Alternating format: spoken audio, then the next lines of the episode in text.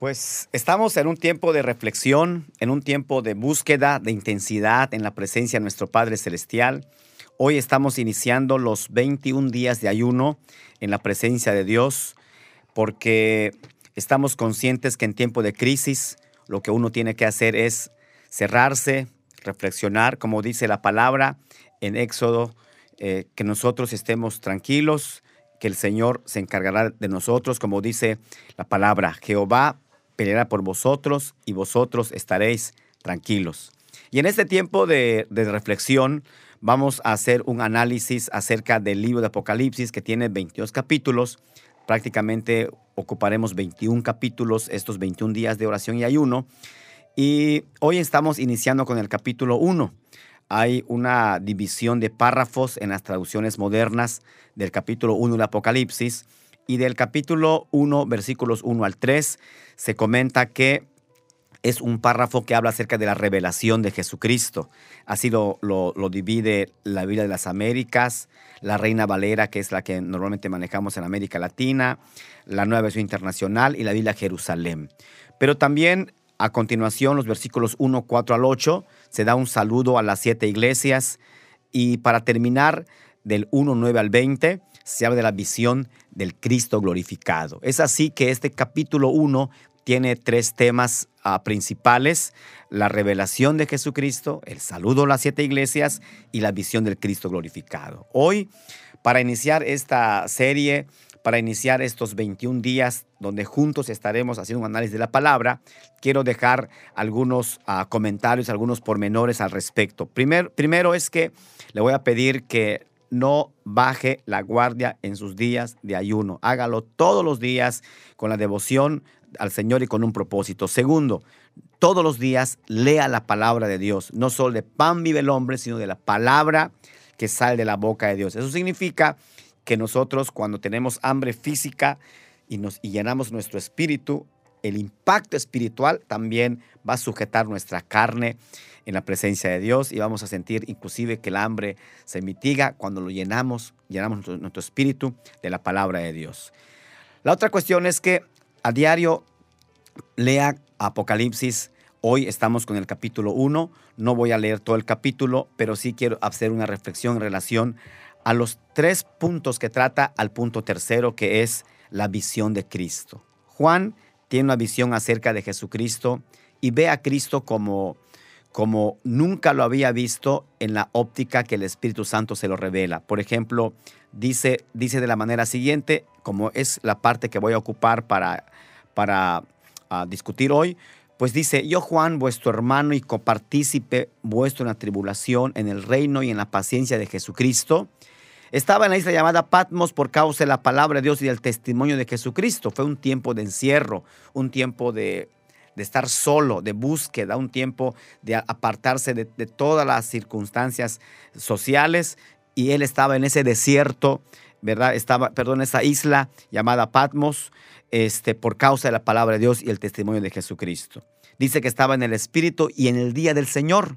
Y en esa circunstancia espiritual y de encierro, él eh, oyó, la voz del Señor que le, que le dijo, yo soy el alfa y la omega. Es el primer punto que quiero resaltar en relación al Cristo glorificado. Él es el principio, Él es el fin.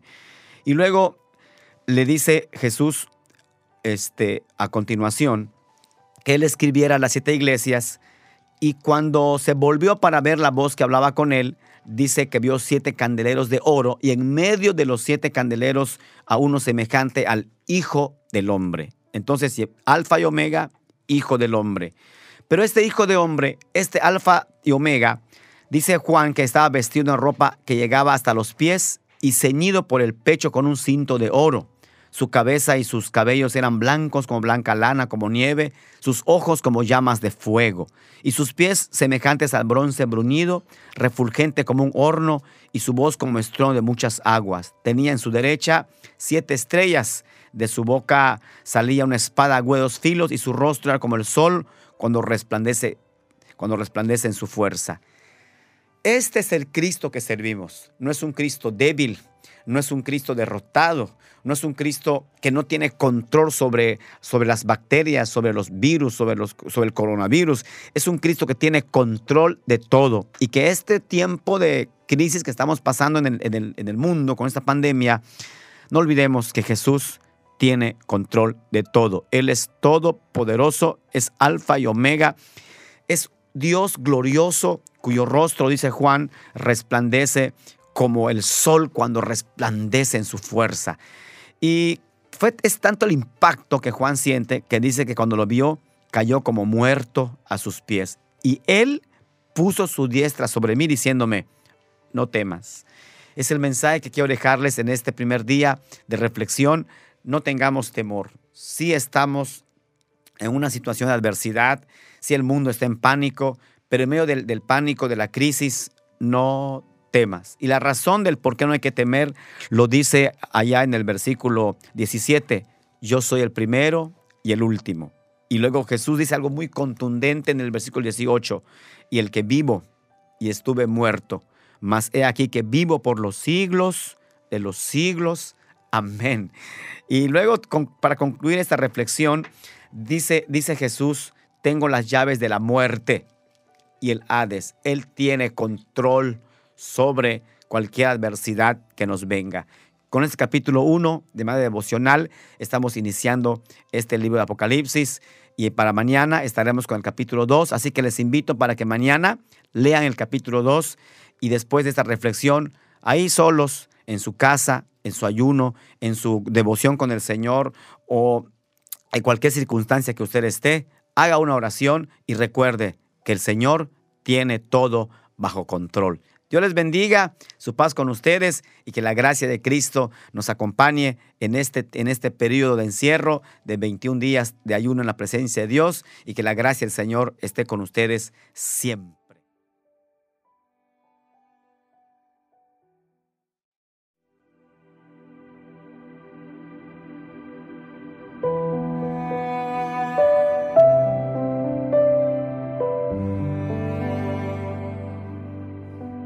Estamos en el día 2 de nuestra devoción y estamos muy agradecidos con nuestro Padre por su gracia.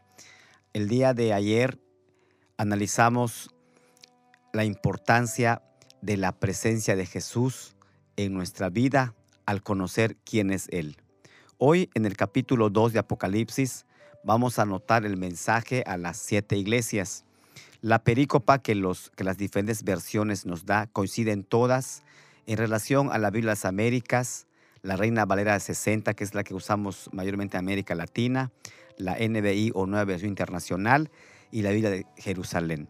Todas coinciden que de los versículos 1 al 7 se refiere al mensaje a la iglesia de Éfeso.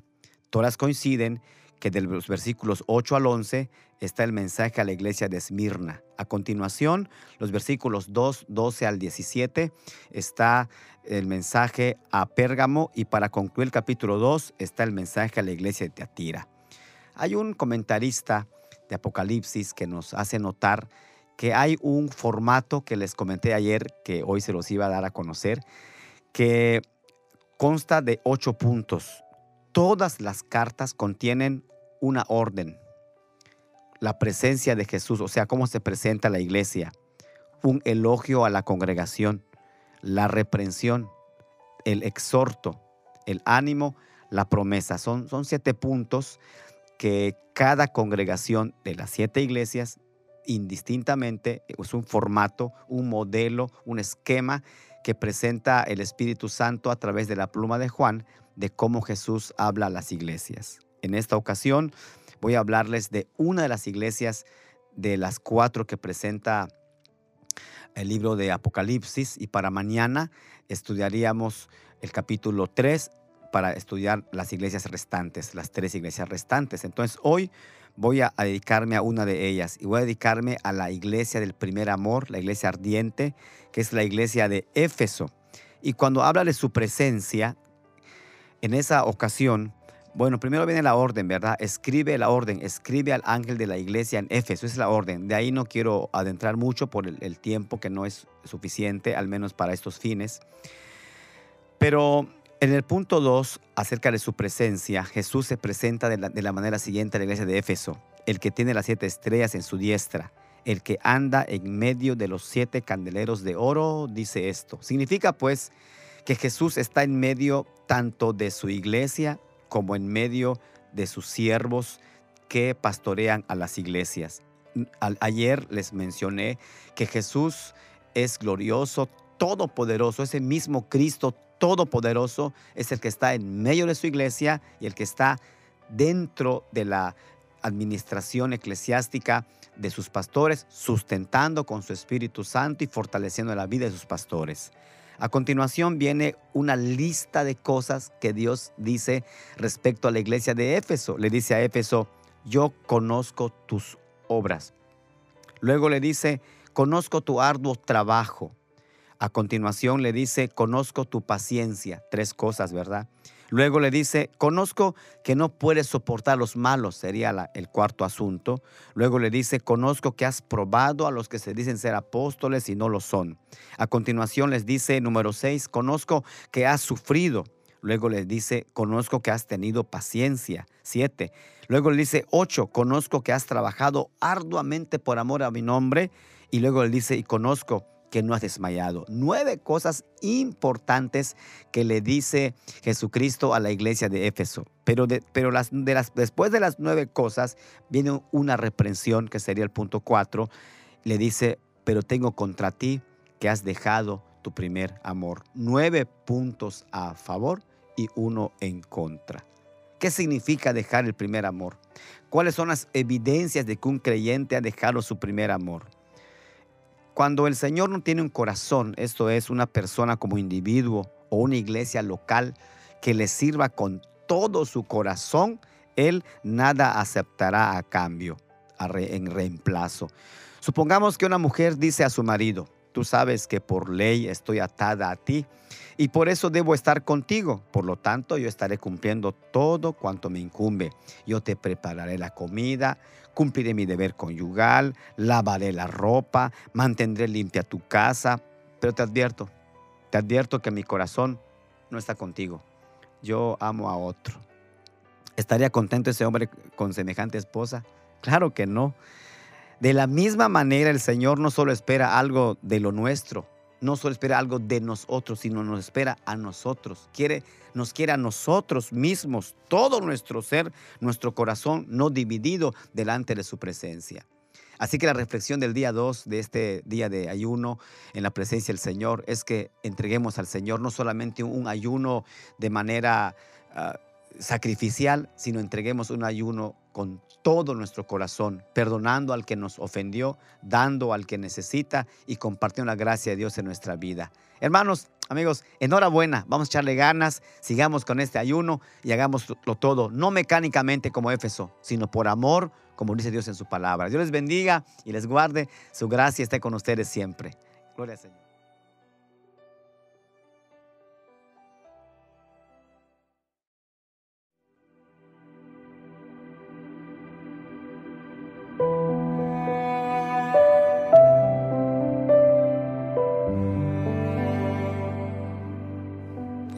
Estamos en el día 3 de nuestro ayuno hoy en la presencia de nuestro Padre Celestial. ¿Cómo les ha ido? La verdad es que la presencia de Dios ha estado fortaleciendo nuestras vidas y su palabra ha estado, ha estado trayendo esperanza a nuestros corazones. Él ha dicho que es fiel y su palabra es verdadera. Confiemos en esa palabra porque todavía vienen tiempos de gloria mayores para nuestras vidas si seguimos por este camino de la intercesión. Es posible que algún desánimo esté llegando en la mente, en el corazón, por, los, por el entorno que, que nos toca vivir, pero hoy más que nunca pongamos nuestra confianza en el Señor. Así lo señala Apocalipsis capítulo 3, que es el pasaje que nos toca hoy. La perícopa habla acerca de la iglesia de Sardis en los versículos 1 al 6 del capítulo 3, luego de la iglesia de Filadelfia en los versículos 7 al 13 y finalmente de, de la Odisea en los versículos 14 al 22. El punto aquí es que cada día estoy agarrando una perícopa de, todo, de cada capítulo y hoy voy a agarrar la perícopa que se refiere a la iglesia de la Odisea. y he querido comentar esto con un título, El peligro de vivir en tibieza espiritual. La verdad es que Jesús se presenta a la iglesia de, la Odisea de, algunas maneras. Él dice, escribe al ángel de la iglesia en la Odisea, he aquí el amén. ¿Qué significa eso? Que, que Jesucristo es aquel que en él se hacen definitivamente firmes las promesas divinas. Dios cumple su promesa porque nos, la, nos ha empeñado su palabra por medio de su Hijo Jesucristo, quien es el amén. Pero también dice que Él es el testigo fiel y verdadero. Significa alguien que sabe lo que dice y dice lo que sabe. Él es fiel y es verdadero. Y también se presenta a Jesús como el principio de la creación de Dios. En el original griego no dice protos como principio, sino la palabra que se usa es arqué. Eso significa, como en Juan 1.3 o Colosenses 1.16, que Cristo es aquel por medio de quien Dios creó todas las cosas. No es creado, sino es por medio de quien fueron creadas todas las cosas. Y Jesús a continuación le señala la condición espiritual de la iglesia. Le dice a la iglesia, yo conozco tus obras, que ni eres frío ni caliente, pero entre signos de admiración dice, ojalá fueses frío. ¿Por qué Jesús prefiere una iglesia, una iglesia fría en lugar de una iglesia tibia? Precisamente porque una iglesia tibia está consciente de su, una iglesia fría está consciente de su necesidad, pero una iglesia tibia no está consciente de su necesidad. Y a, continuación Jesús presenta las cualidades de una iglesia tibia. Dice, porque tú dices, yo soy rico y me he enriquecido y de ninguna cosa tengo necesidad. Y luego Jesús ah, le dice a la iglesia su verdadera situación. Es la iglesia pensaba que tenía una condición de, de de prosperidad real, pero Jesús esa prosperidad lo, ve como una soberbia, una soberbia espiritual. Y Jesús ubica a la iglesia de la Odisea y le dice, y no sabes que tú eres. Es, ¿Qué significa eso? Que la iglesia ignoraba su, su, condición real, su necesidad genuina. La iglesia ignoraba realmente este, que, que le faltaba discernimiento espiritual. Además, ignoraba también que ellos no estaban conscientes de la verdad por cuanto este, trataban de decir que lo conocían, pero realmente lo estaban negando. Y Jesús les dice, y no sabes que tú eres, y los ubica, un desventurado. Es decir, aquellos que se creen ser felices, pero que en realidad en lugar de bienaventurados son desventurados. Y le dice Jesús, no solamente eres desventurado, sino eres miserable. Y hay que notar que irónicamente la iglesia que se sentía rica, Jesús dice, tú eres miserable. ¿Por qué? Porque el Señor les advierte que estaban equivocados al calificarlo de esa manera. Además les dice que no solamente no eran, no eran ricos, sino miserables, sino además para ratificarlo, Jesús dice que eran pobres. ¿Qué significa eso? Que ellos necesitaban reconocer su condición de miseria espiritual y si fuera poco, también habían perdido su visión. Es decir, no, tenían discernimiento, no distinguían entre lo correcto y lo incorrecto. Y Jesús cierra diciendo, y estás desnudo. Espiritualmente, delante de mi presencia, estás desnudo. Entonces Jesús, para terminar con esta reflexión, dice, por tanto, yo te aconsejo. El consejo que Jesús le da a la iglesia tibia es esta. Primero le dice que de mí compres oro refinado en fuego para que seas rico ¿Qué significa eso? De mí. Tenemos que comprar del Señor, no comprar de las cosas mundanales de la tierra, no de nuestra capacidad, sino nuestra dependencia debe ser siempre del Señor. Compres de mí oro refinado en fuego. El oro es, la, es figura de la santidad, de la pureza de la vida cristiana. ¿Por qué hay que hacerlo? Le dice Jesús, para que seas rico y también compres de mí vestiduras blancas. Las vestiduras blancas son, ah, hacen alusión a la justicia que, que, se nos imputa por medio de Cristo. ¿Quieres ser santo? ¿Quieres ser justo? Acude a mí, mírame a mí realmente. No mires las cosas temporales de la tierra, sino mírame a mí. En este día, en estos días de crisis, de lucha espiritual, de guerra espiritual y donde estamos aislados Ah, por los problemas sociales que nos tocan vivir, es un tiempo importante para que miremos a Cristo con todo nuestro corazón. Así que ahora que estamos en ayuno, intercesión en la presencia de Dios, yo les pido, como dice Cristo, que de mí, que de Él nosotros compremos lo que solamente en Él podemos encontrar. Gracia, misericordia, paz, perdón y poder espiritual para tener vestimenta espiritual y para ser ricos realmente con las riquezas conforme a sus riquezas en gloria. Pues esta, esta ocasión, que es el tercer día, damos gracias a Dios porque seguimos este, en esta batalla espiritual. Les animo para que mañana lean el capítulo 4 de, de Apocalipsis para que en ese contexto, al yo explicarlo, ya estemos familiarizados y les, les pido en el Señor que miremos a Cristo, que confiemos en Cristo y que no les animemos. Vamos apenas por el tercer día. Confiamos en el Señor que los próximos días veremos la gloria mayor de nuestro Padre Celestial. Dios les bendiga, les guarde y su gracia con ustedes siempre. Bendito Dios para siempre.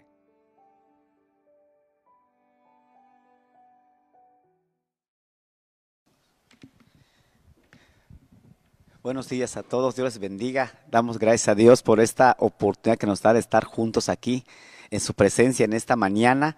Ofrezco una disculpa por, por, la hora de la transmisión porque han habido muchísimas actividades realmente en la obra del Señor, llamadas, mensajes, consejería y todo lo que hay que hacer en su obra, pero estamos muy contentos por su gracia que está con nosotros y su presencia que nos ministra. Hoy es nuestro cuarto día de nuestro ayuno en la presencia de nuestro Padre Celestial y nos toca obviamente Apocalipsis capítulo 4. La perícopa que se nos presenta primero en los versículos 1 al 11 es acerca de la visión del trono de Dios. Es, así lo, plantea la, la Biblia de las Américas. La Reina Valera 60, que es la que más estudia en América Latina, lo presenta como la adoración celestial. La NBI lo presenta como el trono en el cielo. Y la Biblia de Jerusalén dice que son visiones proféticas. Después de los, eh, de los versículos 1 al 11, la segunda perícopa que presenta el pasaje es los versículos este, desde, el, desde, el 12 hasta la conclusión del capítulo que, tiene que abarcar prácticamente este, el Cordero y el libro, el capítulo 5. Pero es interesante notar lo siguiente, de esta reflexión que Pablo nos presenta respecto a la, a la visión, de, que tiene en el cielo, en Apocalipsis capítulo 4, versículo 1, dice, dice Juan lo siguiente, quisiera que lo, que lo leamos, Apocalipsis capítulo 4, versículo 1, dice Juan lo siguiente, después de esto miré y he aquí una puerta abierta en el cielo.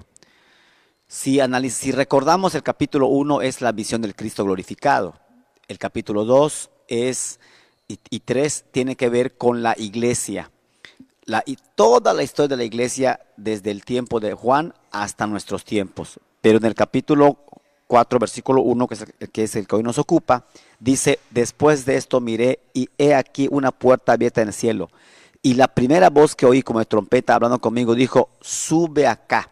Esa frase, sube acá, hace alusión al arrebatamiento de la iglesia. Juan ahora va a empezar a ver visiones en relación al juicio en la tierra, pero momentáneamente antes de mirar hacia abajo, él mira hacia arriba una iglesia que termina su, tiempo de, de milicia en la tierra, obviamente, y ahora entra en un tiempo de eternidad con Dios en el cielo. Sube acá. Esa frase, sube acá, me hace pensar en el arrebatamiento de la iglesia. Y respecto a la doctrina del arrebatamiento, hay algunos que están enseñando que el Señor, pues, no va a venir por su iglesia, sino hasta después de la gran tribulación. Pero la Biblia nos enseña que la venida de Cristo será antes de la gran tribulación por su iglesia y va a venir inmediato antes del milenio con su iglesia. Y pensando en el arrebatamiento de la iglesia, dice el apóstol Pablo en 1 Tesalonicenses capítulo 4 versículo 13, tampoco queremos hermanos que ignoréis acerca de los que duermen. Es una reflexión acerca de la muerte. Es el 13a. Después, la razón de la reflexión para que no os entristezcáis como los otros que no tienen esperanza. Entonces nosotros los creyentes sí tenemos una esperanza, no como los otros que no tienen esperanza, 13b.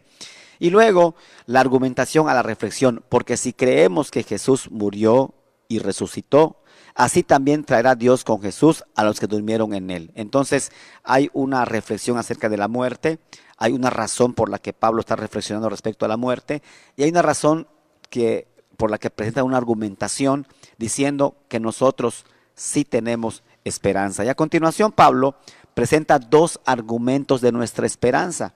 El primer argumento que dice es que si Jesús murió y resucitó, de igual manera nosotros también moriremos y resucitaremos. Es la primera argumentación. La segunda argumentación, que es donde voy a ocuparme y, concluir esta breve reflexión, tiene que ver con la argumentación de la palabra del Señor. Es decir, Cristo resucitó, la iglesia va a resucitar. La iglesia va a resucitar para ser arrebatada. ¿Por qué?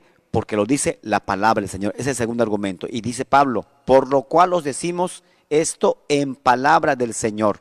Entonces, basta con saber que Pablo, por palabra del Señor, asegura a sus lectores que ellos ya pueden desechar sus temores porque la palabra del Señor es viva, es eficaz, cielo y tierra pasará, pero mis palabras no pasará, tu palabra es verdadera.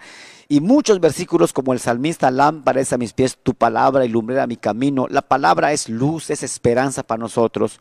Y la palabra del Señor nos asegura que el Señor Jesús va a regresar por nosotros. Y va a regresar por nosotros porque así lo dice el Señor. Porque el Señor mismo, con voz de mando, con voz de arcángel y con trompeta de Dios, descenderá del cielo. Y los muertos en Cristo resucitarán primero. Luego nosotros, los que vivimos, los que hayamos quedado, seremos arrebatados juntamente con ellos para recibir al Señor en el aire. Y así estaremos siempre con el Señor. Alentaos los unos a los otros con estas palabras. Hermanos, estamos en el cuarto día. Es un día especial donde estamos sintiendo del Espíritu fortaleza, presencia y gracia. Y es posible que en este cuarto día, una de dos, o la presencia se hace más fuerte o aparentemente el desánimo llega porque no estamos recibiendo la respuesta que esperamos. Tenga paciencia. Vamos por el día cuatro. No se desanime. Espere pacientemente la gracia de Dios y no olvide que Jesucristo viene por su iglesia, viene por nosotros. Apocalipsis 4.1. Y oí la voz que me dijo, sube acá. Vamos arrebatados, hermanos. Cristo viene y tenemos que estar más que nunca preparados en ayuno y en oración, buscando su rostro. Tenga ánimo, échele ganas, duro en el nombre del Señor, hasta el, hasta el día que el Señor venga por su iglesia. Dios le guarde, bendiga, su paz con ustedes siempre. Gloria a Dios.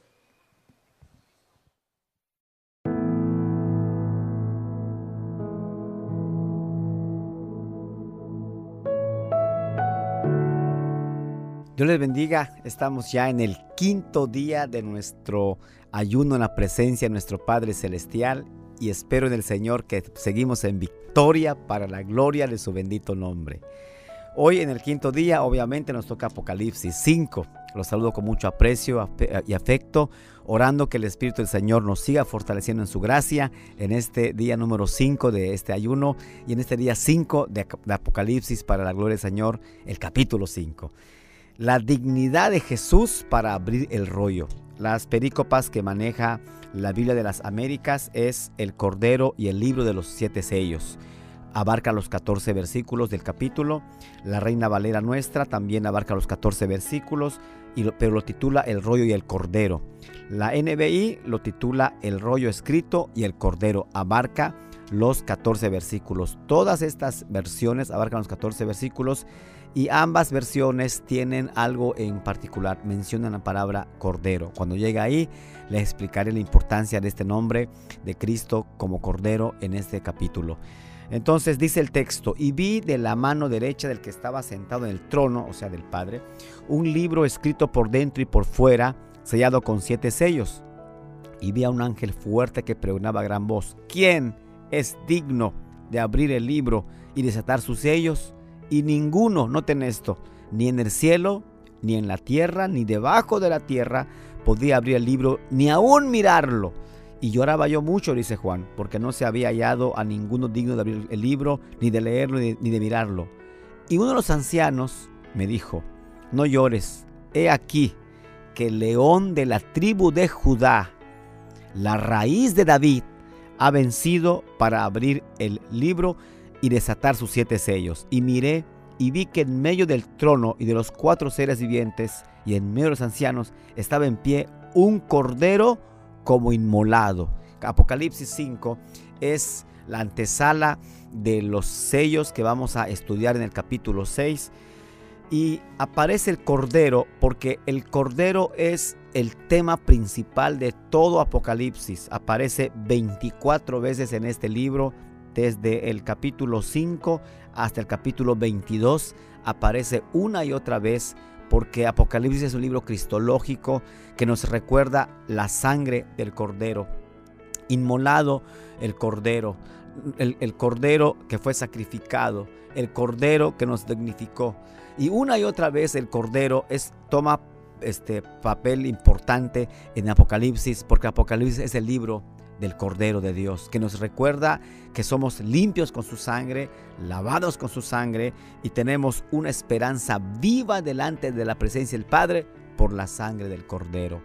Inclusive los cánticos que mencionan, este, que menciona este libro, muchas veces dice que al, al que es digno y al Cordero una y otra vez se nos recuerda que por la sangre de Jesús estamos en pie. Por la sangre de Jesús somos limpios. Por la sangre de Jesús somos salvos y por la sangre de Jesús tendremos entrada a la vida eterna. Así que en esta ocasión, en este tiempo de santificación, de encierro, si alguno o alguna estás empezando, empezando a sentir, porque mientras más vamos adentrándonos a los días de ayuno, más vamos sintiendo nuestro, nuestra necesidad del Señor, mientras más nosotros le buscamos, más queremos de Él. Es posible que a estas alturas alguien diga, me siento un poco mal, siento que hay cosas que no había estado haciendo bien, me estoy dando cuenta después de tanto tiempo que hay algunas cosas que corregir. Es un buen tiempo para hacerlo, porque la sangre de Jesucristo, su Hijo, nos limpia todo pecado. Para esto apareció el Hijo de Dios. Hijitos, dice el apóstol Juan, si alguno hubiere pecado, abogado tenemos para con el Padre a Jesucristo el justo. Y, es la, y Él es la propiciación por nuestros pecados. Y no solamente por los nuestros, sino por los de todo el mundo. Este día oramos que la sangre de Jesús nos limpie, que la sangre de Jesús nos purifique y nos dignifique aún más delante de la presencia de nuestro Padre en el sentido de que la santificación es progresiva. Acerquémonos más a Dios y pidamos limpieza a través de la sangre del Cordero. Ya nos estamos preparando para entrar a la esencia de la profecía bíblica. Apocalipsis 1, el Cristo glorificado. 2 y 3, la historia de la iglesia. 4, el arrebatamiento de la iglesia. Y 5, el Cordero que va a abrir los sellos. Y para mañana entraremos de lleno a la profecía bíblica. Dios les bendiga, les guarde, su paz con ustedes. Adelante en el nombre del Señor. Ánimo.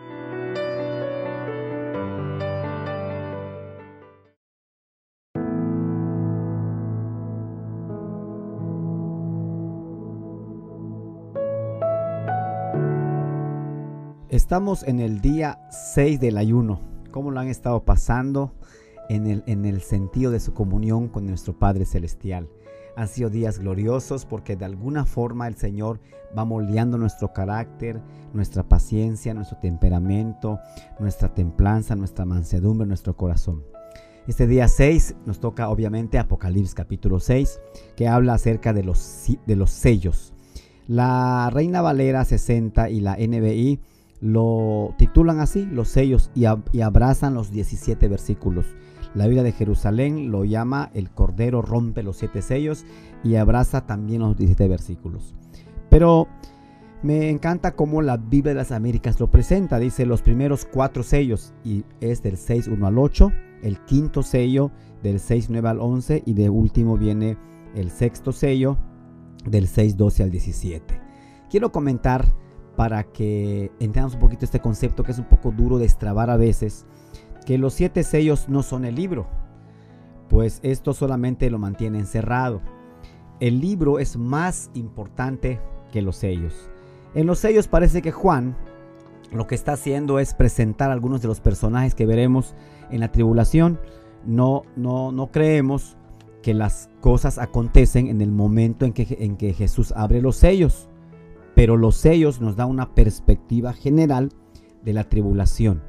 Y me uno a los que creen, después de un análisis ah, profundo de lo que varios dicen, que el libro contiene los juicios de las trompetas y de las copas. Solamente nos enteramos de las trompetas y las copas después, hasta después que el Cordero abre el libro. Es posible que los juicios de las trompetas estén escritos a un lado y los de las copas en el otro lado. Analicemos brevemente los primeros cinco sellos de acuerdo a Mateo 24, y Apocalipsis 6. En Mateo 24, 4 al 5 vamos a notar que aparecen los falsos cristos. En Mateo 6, 1 al 2, pues aparece el falso Cristo sobre el caballo blanco que es el anticristo. Luego en Mateo 24, 6 al 7 encontraremos guerras y rumores de guerras. De lo mismo hablará Apocalipsis 6, 3 al 4 de guerra sobre un caballo bermejo o rojo. A continuación, Mateo 24, 7 presenta hambres y terremotos y Apocalipsis 6, 5 al 6 presenta hambre sobre un caballo negro. cuarto lugar, que sería prácticamente el cuarto sello o el cuarto caballo, en Mateo 24, 6 al 8, este, Mateo presenta muertes por guerra y hambres y Apocalipsis 6, 7 al 8 presenta ah, también muertes sobre un caballo amarillo. El 24, 9 de Mateo habla de mártires y persecución y el, el 6, 9 al 11 de Apocalipsis hace lo mismo, mártires bajo el altar. Ahora, respecto al sexto sello, es interesante comparar Mateo 24 otra vez, pero con los versículos 29 al 30, con Apocalipsis 6, 12 al 16, que es donde nos ocupa el sexto sello. Mateo 24, 29 al 30 dice, e inmediatamente después de la tribulación de aquellos días, el sol se oscurecerá. Y Apocalipsis 6, 12 al 16 dice, y el sol se puso negro como tela de silicio. Luego dice, y la luna, Mateo, no dará su resplandor. Y luego Juan, y la luna se volvió toda como sangre en el 6.12. A continuación dice Mateo, y las estrellas caerán del cielo.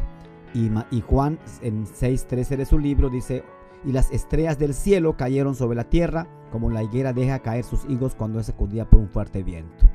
Luego Mateo 24 dice, las potencias de los cielos serán conmovidas. A continuación Juan comenta en el 6.14 de su libro, y el cielo se desvaneció como un pergamino que se enrolla. Y luego para terminar este asunto del sexto sello, como lo presenta Mateo, dice Mateo, entonces aparecerá la señal del Hijo del Hombre en el cielo, y entonces lamentarán todas las tribus de la tierra y verán al Hijo del Hombre viniendo sobre las nubes del cielo con poder y gran gloria. En ese mismo contexto, Juan en el 6.16 de su libro Apocalipsis dice, y decían a los montes y a las peñas, caer sobre nosotros y escondernos del rostro de aquel que está sentado sobre el trono y de la ira del Cordero. Entonces la comparación muestra que el sexto sello describe el tiempo inmediatamente anterior a la venida de Cristo en gloria. Es decir, el sexto sello es el fin de la tribulación. Por eso creemos que los sellos nos hablan de un panorama general de todo lo que a continuación a través de las copas, las trompetas y copas se nos va a explicar. Entonces el número de este sello es el sexto. A estas alturas ya el anticristo ha estado en función. Primer sello, para tomar fuerza ha hecho varias cosas. Ha promovido su marca, se ha aliado con el falso profeta, ha promovido las guerras con el segundo sello, ha propiciado el hambre con el tercer sello, que vino como resultado de las guerras. Y estas guerras han matado y llevado al infierno a millones de almas, como lo presenta el cuarto sello. También ha perseguido a la iglesia que se quedó en arrebatamiento y ha matado a millones de creyentes, como lo presenta el quinto sello, decapitándolos, como menciona Apocalipsis 24. Ahora Jesús está por regresar y el sexto sello narra las señales de esa gloriosa venida en gloria, que son el contenido del sexto sello. Eso nos hace pensar que Jesús dijo, cielo y tierra pasará, pero mis palabras no pasarán. Hermanos y amigos, la palabra de Dios es real y es verdadera. Estos días de encierro, de ayuno en la presencia de Dios. Sírvanos para que nos preparemos ante la llegada de Cristo. Si el texto habla en gloria, pero antes de su venida en gloria vendrá a arrebatar a su iglesia. Y si su venida en gloria está en las puertas, cuanto más el arrebatamiento por su iglesia. Preparémonos, agarrémonos de Dios, porque pronto estaremos en su presencia. Dios le bendiga, les guarde su paz con ustedes. Les animo para que sigamos en ayuno, en victoria, en el nombre de Jesús. Júntese con su familia, sus hijos en estos días de encierro en la presencia de nuestro Padre. Dios le guarde su paz con ustedes siempre. Gloria a Dios.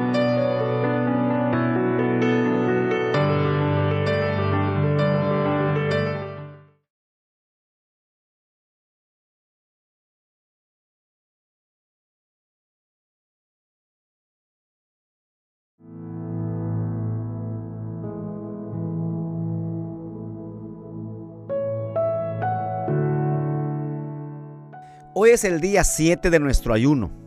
Obviamente nos toca Apocalipsis capítulo 7.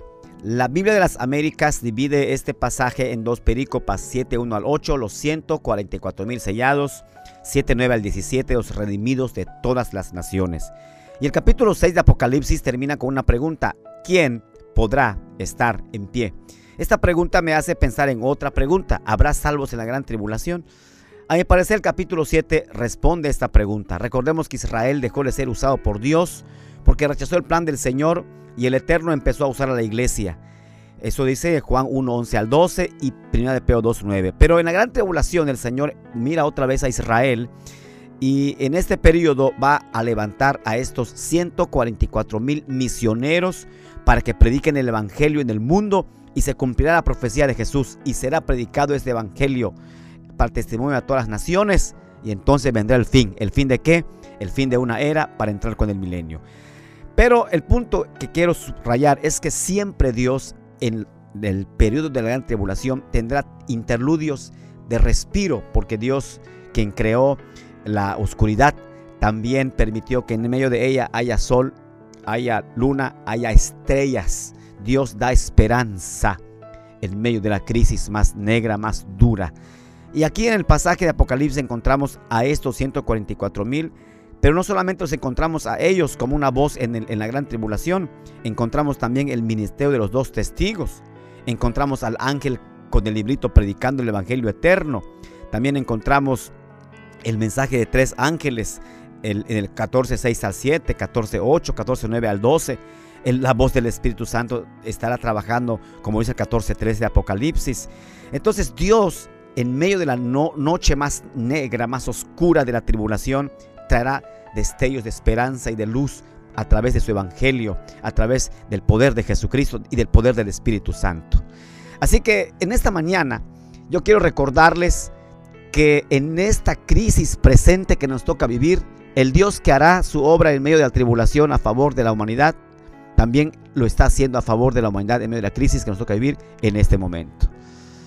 Sigamos en oración, sigamos en ayuno, estamos en un tiempo de encierro, estamos en una cuarentena, estamos en un tiempo de crisis mundial eh, por la pandemia, sí, pero no, no de crisis espiritual, porque la, la mano de Jehová no se ha cortado para bendecir, todavía está extendida para darnos fortaleza, gracia, paz, paciencia con su presencia mediante su espíritu para este tiempo. Hermanos, no bajen la guardia. Mayor es el que está con nosotros que el que está en el mundo. Sigamos en batalla. Mayor es el que está con nosotros que el que está en el mundo. Sigamos clamando para la gloria de nuestro Padre Celestial. Dios le bendiga y les guarde. Su paz con ustedes todos los días de nuestra vida. Amén. Gloria al Señor.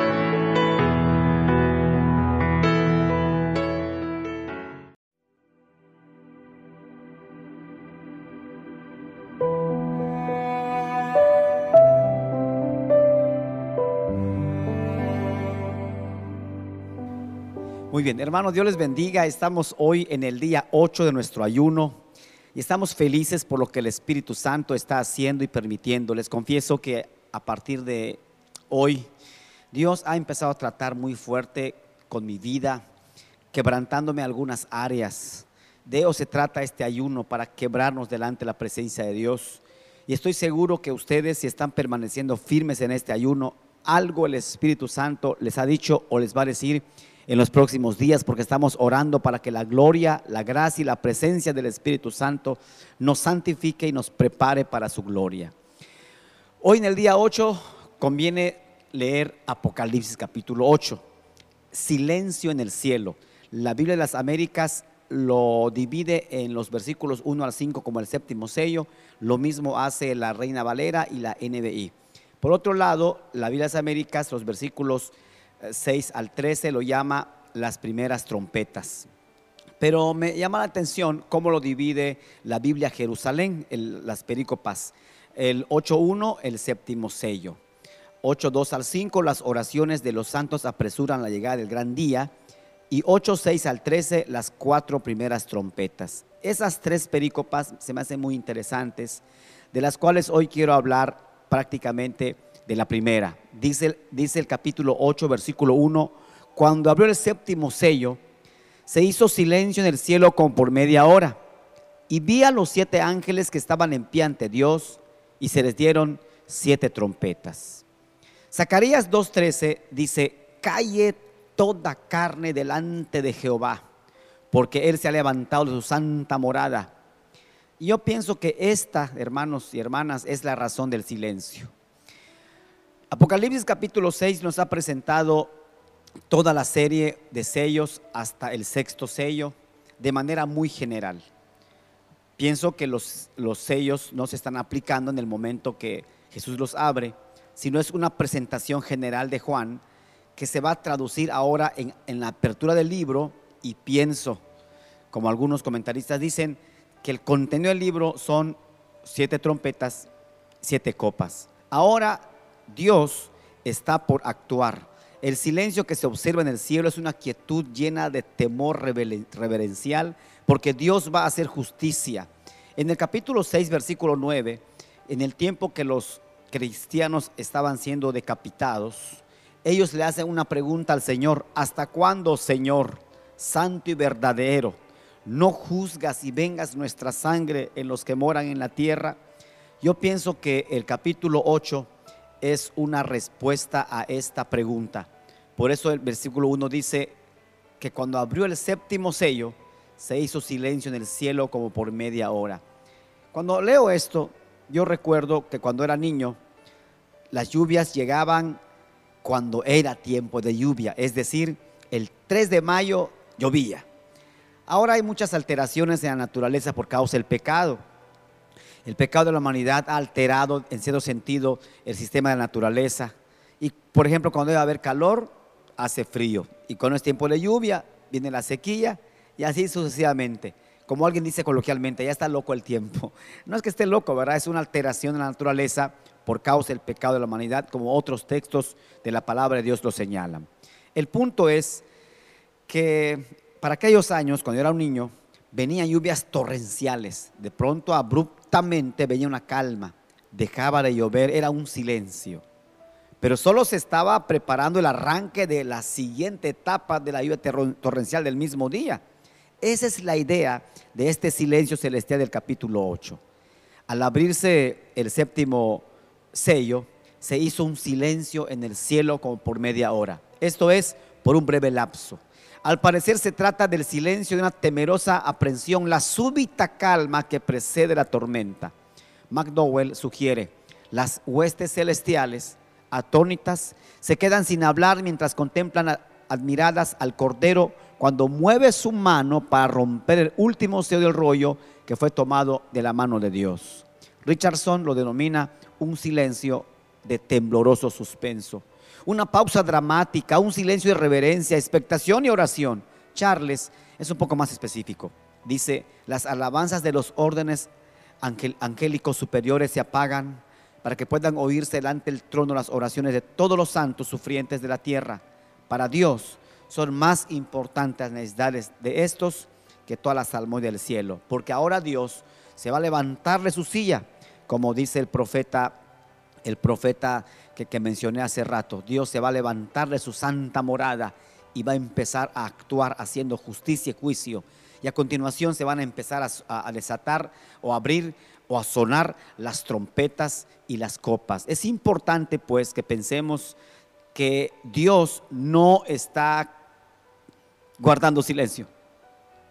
A propósito, Él está guardando silencio en el sentido de que va a actuar todavía. Es decir, no está guardando silencio porque Él esté dormido, pero sí está guardando silencio por lo que todavía viene a continuación, la expectación de lo que viene. Me hace pensar pues que Dios en este tiempo de quietud, cuando todavía está sentado en su santa morada, debemos buscarle, debemos echarle ganas, debemos estar intensos en la búsqueda en su eterna presencia. No deje de ayunar, no deje de orar, veremos todavía la gloria del Señor. Entre tanto, Él se levanta de su santa morada. O es un tiempo de bonanza porque podemos estar quietos esperando que Dios actúe, pero a nuestro favor y en favor de la humanidad, no en contra. Estemos alertas de lo que Dios va a hacer en los próximos días, porque los últimos días, cada día, van tomando más fuerza. Hermanos, sigamos en oración, sigamos en ayuno y la gracia de Dios sea con nosotros siempre. Dios les bendiga. Amén.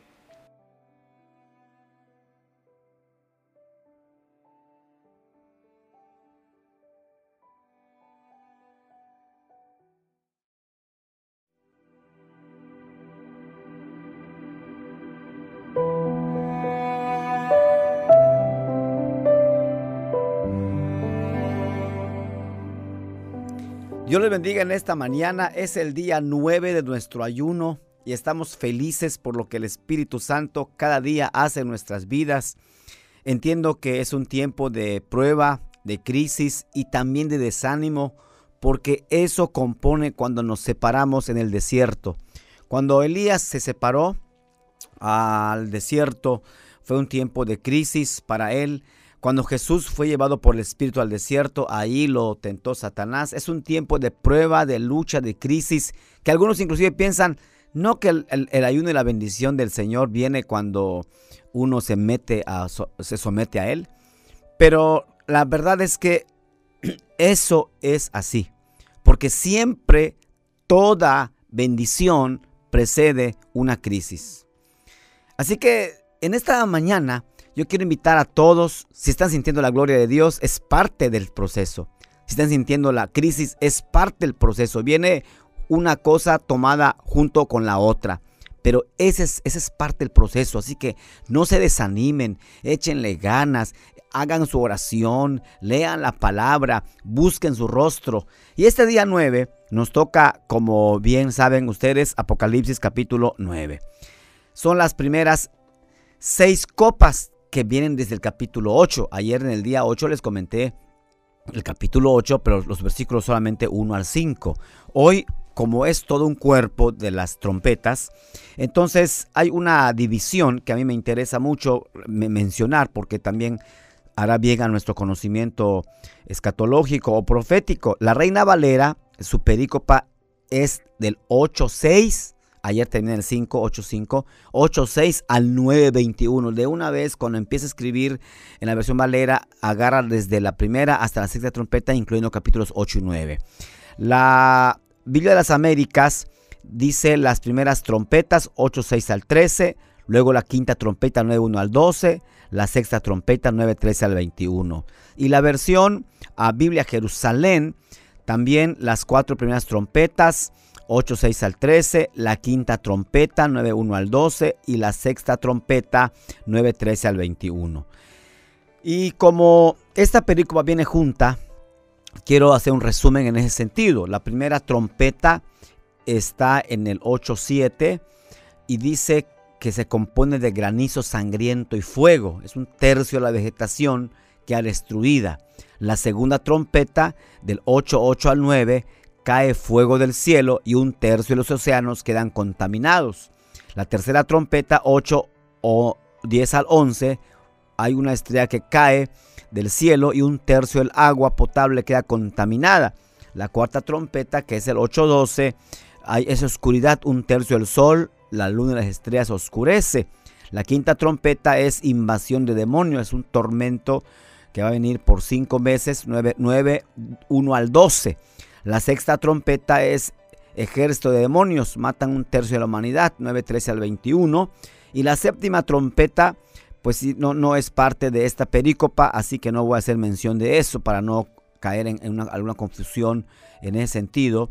Y en algún momento voy a hacer un resumen gráfico general, ah, holístico, acerca de, esta, de estas situaciones que tienen que ver con con las trompetas, los sellos y las copas. Ahora estoy dando por capítulos nada más la explicación, pero una cosa es verdad. Vienen juicios terribles todavía. Y vienen juicios más duros sobre esta tierra. Los duros juicios de Dios nos harán entender que Dios hará justicia finalmente. El hombre está en sus corazones vanos, ah, endurecidos, haciendo lo que, se le pega la gana hacer. Y aparentemente Dios no está haciendo nada. Pero como ayer puse un mensaje de un profeta de Dios, donde el Señor dice, ustedes han pensado que yo estoy durmiendo, pero yo estoy pendiente de lo que está pasando. Aparentemente Dios no está actuando, pero este, este coronavirus 19, les comentaba, es un, llamado muy pequeño para la humanidad, pero vienen terrible todavía estos juicios que les explicaré en, en, algún momento de manera más gráfica, con un pensamiento lineal y un pensamiento holístico. Luego les explicaré también qué es eso. Pues hermanos, Amigos, Dios les bendiga. Vamos a echarle ganas duro en el nombre del Señor. Si viene el juicio de Dios, nosotros tenemos que someternos a Él para que cuando eso suceda estemos en su eterna presencia. Ánimo hermanos, Dios les guarde, su paz con ustedes. Amén.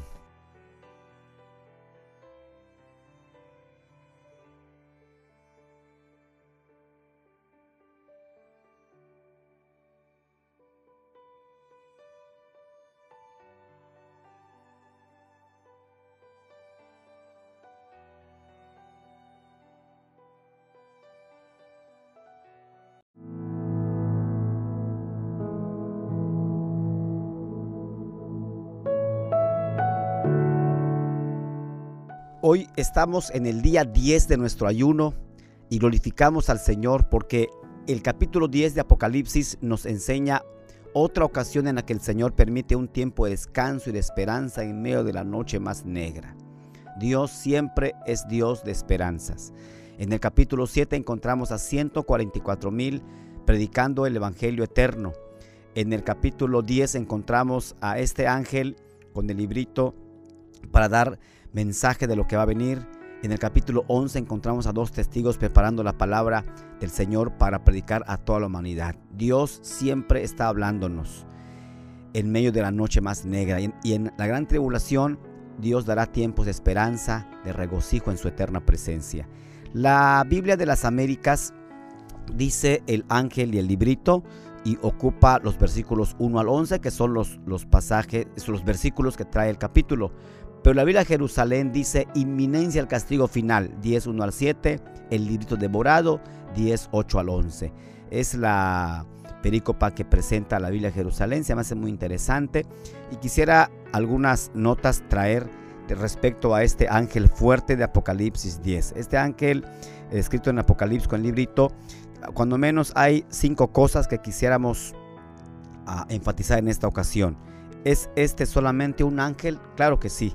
Pero Juan dice que es un ángel lo suficientemente grande como para poner un pie en el mar y otro en la tierra. Juan se refiere a él como a otro ángel. Es decir, que si es un ángel, pero diferente a los que Juan había visto en visiones anteriores. Entonces, otra pregunta sería, ¿qué nos sugiere la descripción del ángel? El ángel es asociado con un arco iris, una nube y columna de fuego. Estos tres símbolos nos recuerdan que Dios es fiel y que cumple sus promesas. Tercera pregunta, ¿qué nos enseñan los siete truenos? Dice el texto que un ángel clamó como rugido de león, o sea, el ángel, y a, su voz se emitieron siete truenos una voz del cielo mandó a Juan que sellara estos mensajes. Dios no le permitió a Juan relatarnos lo que estos siete truenos habían dicho, según los versículos 3 y 4. Pero los siete sellos, siete trompetas y siete copas tratan sobre los juicios de Dios. Y en Apocalipsis también los truenos a muchas veces se relacionan con juicios como el 8.5, el 11.19, como el 16, 18 este, por lo tanto, es posible que estos siete truenos sean siete plagas, pero esto debería hacernos sentirnos humildes en cuanto al tiempo de los acontecimientos de Apocalipsis, porque Dios ha mantenido algunos secretos en cuanto a la tribulación. Hay cosas que no podremos explicar con toda apertura, pero que solamente le corresponden a la soberanía de Dios. Las cosas secretas pertenecen a Jehová nuestro Dios, más las reveladas a los hijos de los hombres. Deuteronomio 29, 29. La cuarta pregunta que quiero comentar es, ¿cuáles tres enseñanzas nos, da el juramento del ángel? Primero, el juramento contrasta la diferencia entre Dios y el hombre. El ángel alzó su mano hacia el Dios eterno, creador de los cielos, de la tierra y el mar. Entonces, ¿por qué hizo esto? Los ángeles comprenden la diferencia que hay entre ellos y Dios. Igualmente en los tribunales los humanos levantan las manos para jurar por Dios. Es importante reconocer que el contraste entre los ángeles, los humanos y Dios, los gobernadores romanos se habían olvidado de esto. Cuando jura por el Dios del cielo significa que esto que iba a suceder era inminente. Y el juramento enfatiza que Dios es fiel al cumplir sus promesas en segundo lugar. En tercer lugar, el juramento enfatiza que ya no habrá más demora. Después de la séptima trompeta, aquellas cosas que eran un, misterio son reveladas. Cuando suene la séptima trompeta, el fin entonces estará cerca. Y la quinta pregunta sería, ¿cuáles son dos verdades que se relacionan con el librito? Primero, cada persona debe escoger entre desear o no la palabra de Dios. La segunda verdad es que el librito que se comió Juan nos ilustra que es dulce recibir un mensaje de Dios, pues en su presencia hay plenitud de gozo. Pero cuando compartimos su verdad con otros, como en el caso de Juan, muchas veces el resultado es amargo. La, verdad de Dios con frecuencia separa familiares. Jesús dijo, si alguno quiere venir en pos de mí, niéguese a sí mismo, cargue su cruz todos los días y sígame. A veces cuando el creyente se convierte a Dios, los familiares le dan la espalda, el patrón no corre del trabajo, pero eso es parte de este proceso de, seguir a Jesús. pero sin embargo recordemos que él dijo, el que dejare padre, madre, hijos, etcétera, por causa mía, dice el Señor que lo va a recompensar en esta tierra cien veces y después la vida eterna. Es importante que nosotros, como en el caso de Juan, comamos la palabra del Señor y compartamos la palabra del Señor. Estos días de encierro, de ayuno y oración, no quede callado. Mande un mensaje a alguien, llámele a alguien, tenga, una audio a ver, es una, una, videoconferencia, no sé, algo así, donde usted platique con sus familiares de lejos y dígales el tiempo que nos toca vivir. No importa si esa palabra les cae amarga, finalmente el Espíritu Santo se encargará de dar el encauce y que esa palabra se cumpla para bien de nuestros familiares y a la gente que le prediquemos. Hermanos, enhorabuena, adelante, en el nombre del Señor. Dios les bendiga.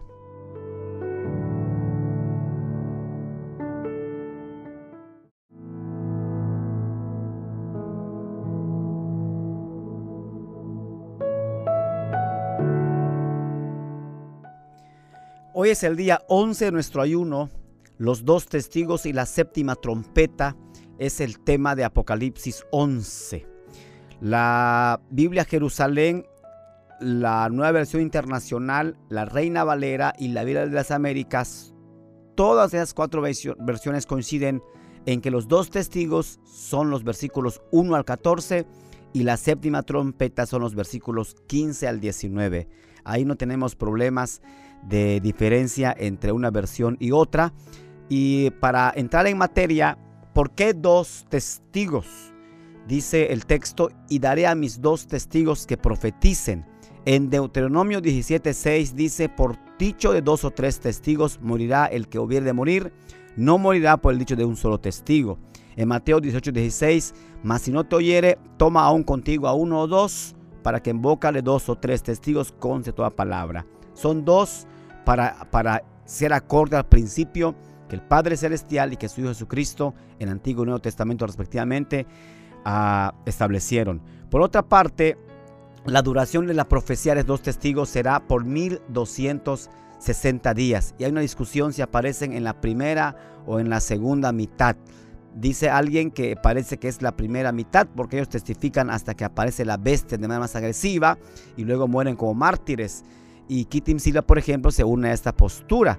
Pero algunos maestros bíblicos piensan que los dos testigos estarán en la segunda parte de la tribulación. Entonces es posible que sea en la primera parte de la tribulación que aparezcan estos dos testigos. Y el vestido de estos dos testigos dice que es, de silicio. El silicio negro enfatiza un llamado al arrepentimiento. También es importante hacer notar la identidad de los dos testigos. ¿Quiénes son? Dice el texto que son los dos olivos los dos candeleros que están en pie delante del Dios de la tierra. Y de aquí se han desprendido muchas ideas. Y por Malaquías 4:5 podemos suponer que uno de los dos testigos sea Elías. Y por este, Mateo 7:11 también es posible que pensemos que es Elías. Eh, por 1 Reyes 17:1. Y Elías también apareció en el monte de la transfiguración. Este, eso también nos nos lo sugiere. Y el segundo pudiera ser que sea Juan el Bautista por estas razones. Él es el precursor de Cristo en su primera venida. Sería el precursor de, Elías en la manera de, de, presentar su mensaje. Junto con Elías conocía muy bien lo que significa oponerse a las tinieblas. Juan el Bautista sería el testigo del Nuevo Testamento, mientras que Elías sería el, el del Antiguo. Juan no era parte de la iglesia, pero como él dijo, era un amigo del esposo. Entonces es posible que también sean Moisés y Enoch.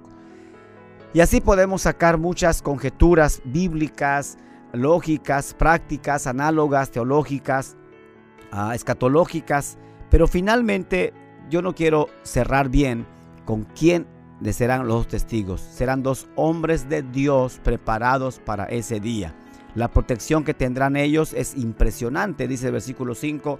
Si alguno quiere dañarlos, sale fuego de la boca de ellos y devora a sus enemigos. Y si alguno quiere hacerles daño, debe morir de él de la misma manera. Entonces, significa que tendrán una protección especial y sus cualidades es que tendrán poder sobre el cielo, poder sobre las aguas y también sobre la tierra.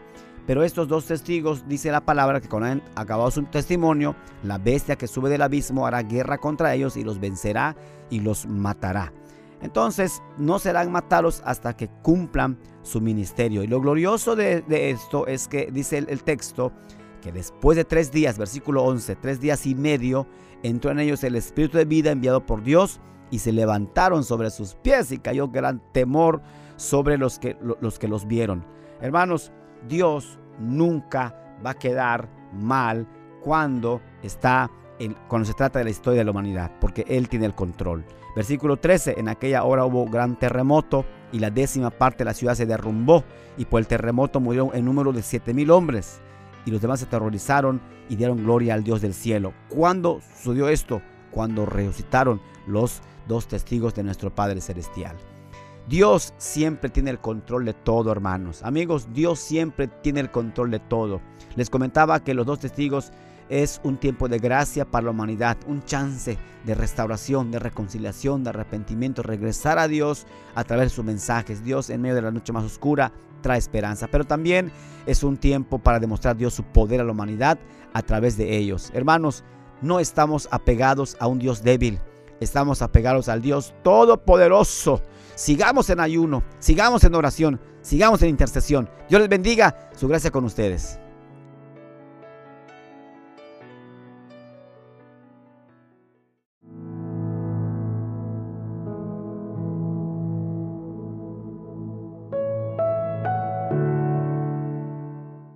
Hoy es viernes 3 de abril, día 12 de nuestro ayuno y nos toca Apocalipsis 12.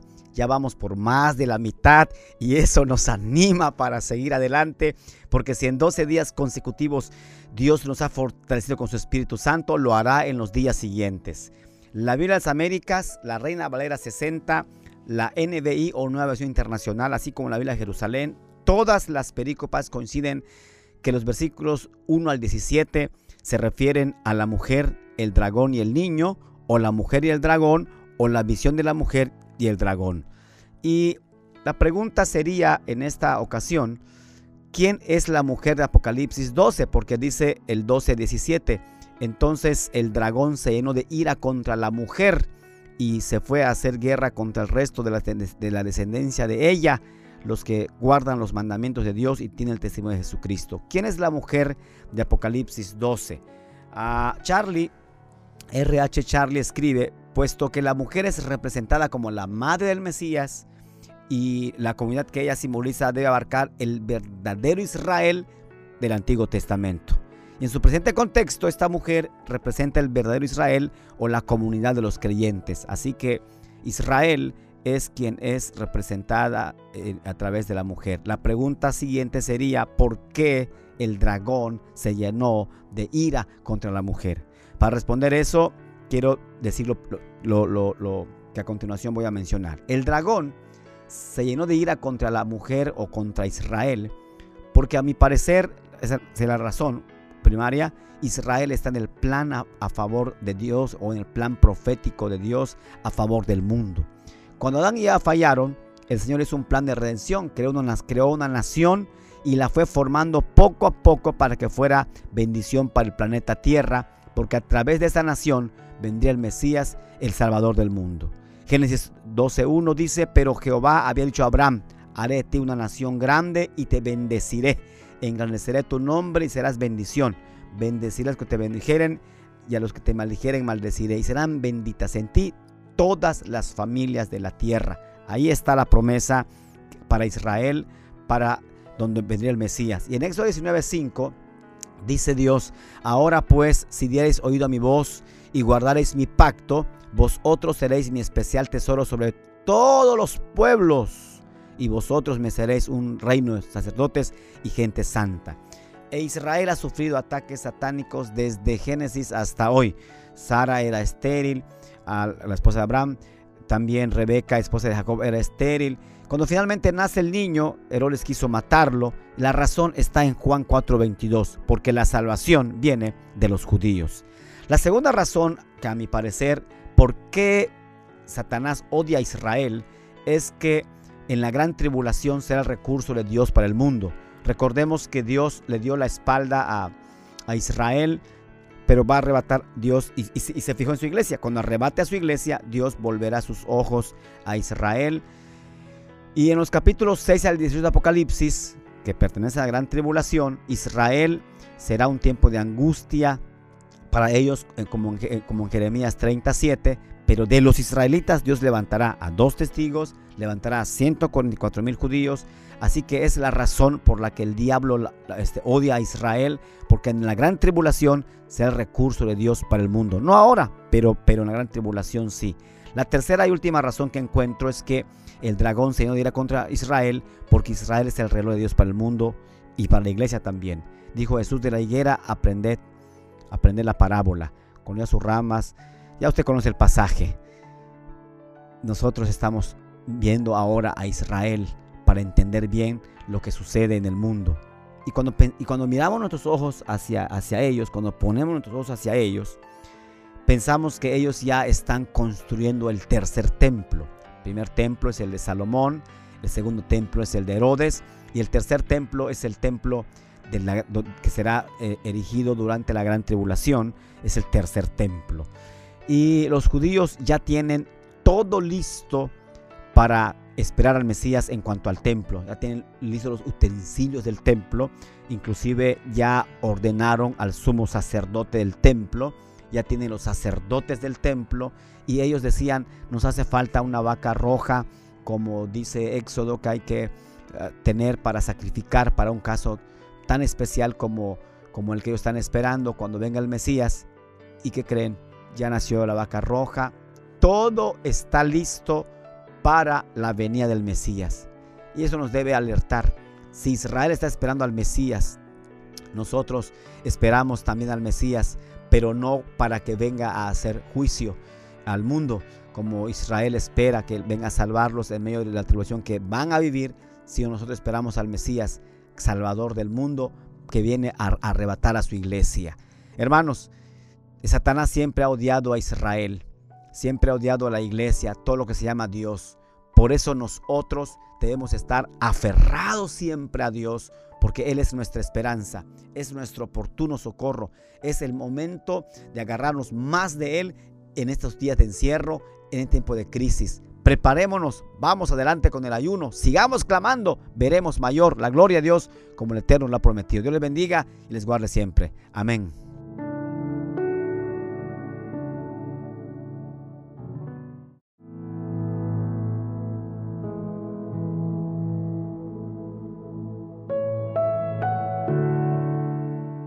Dios les bendiga. Estamos en victoria para la gloria de nuestro Padre Celestial. Estamos en el día 13 de nuestro ayuno y corresponde a Apocalipsis capítulo 13. Creo que han sido días de mucha actividad espiritual, de oración, de intercesión en la presencia de nuestro Padre y esperamos días de gloria mayores por lo que Dios estará haciendo en nuestras vidas. Tengo algunos comentarios de que hay hermanos que han sido atacados por el enemigo en sueños, con opresión o perturbación. Pero eso es, es sinónimo de que estamos avanzando. Vamos bien adelante para la gloria de nuestro Señor. Y esperamos días de gloria mayores porque cuando el enemigo siente que se le mueve el tapete, empieza a reaccionar. Pero la gloria de Dios viene mayor. No se desesperen. Sigamos en el día 13 de este ayuno, en el día de hoy. Y Apocalipsis capítulo 13 habla acerca de dos bestias, una bestia que surge del mar en los versículos 1 al 10 y la otra que sube que surge de la tierra o sube de la tierra en los versículos 11 al 18. La bestia que surge del mar es el anticristo y el que surge de la tierra es su ayudante, el falso profeta. Y de este anticristo, pues quiero dedicar algunas cuestiones para comentar.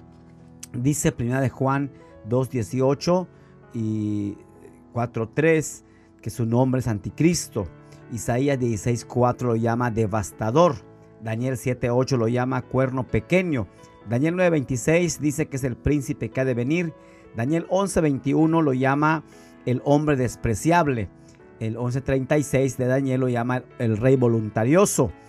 Y Zacarías 11.16 le llama pastor inicuo. Segundo, a segunda Tesalonicenses 2.3, hombre de pecado. El mismo versículo le llama hijo de perdición. Y el 2.8 le llama inicuo. Apocalipsis 11.7 y 13.1 le llama la primera bestia.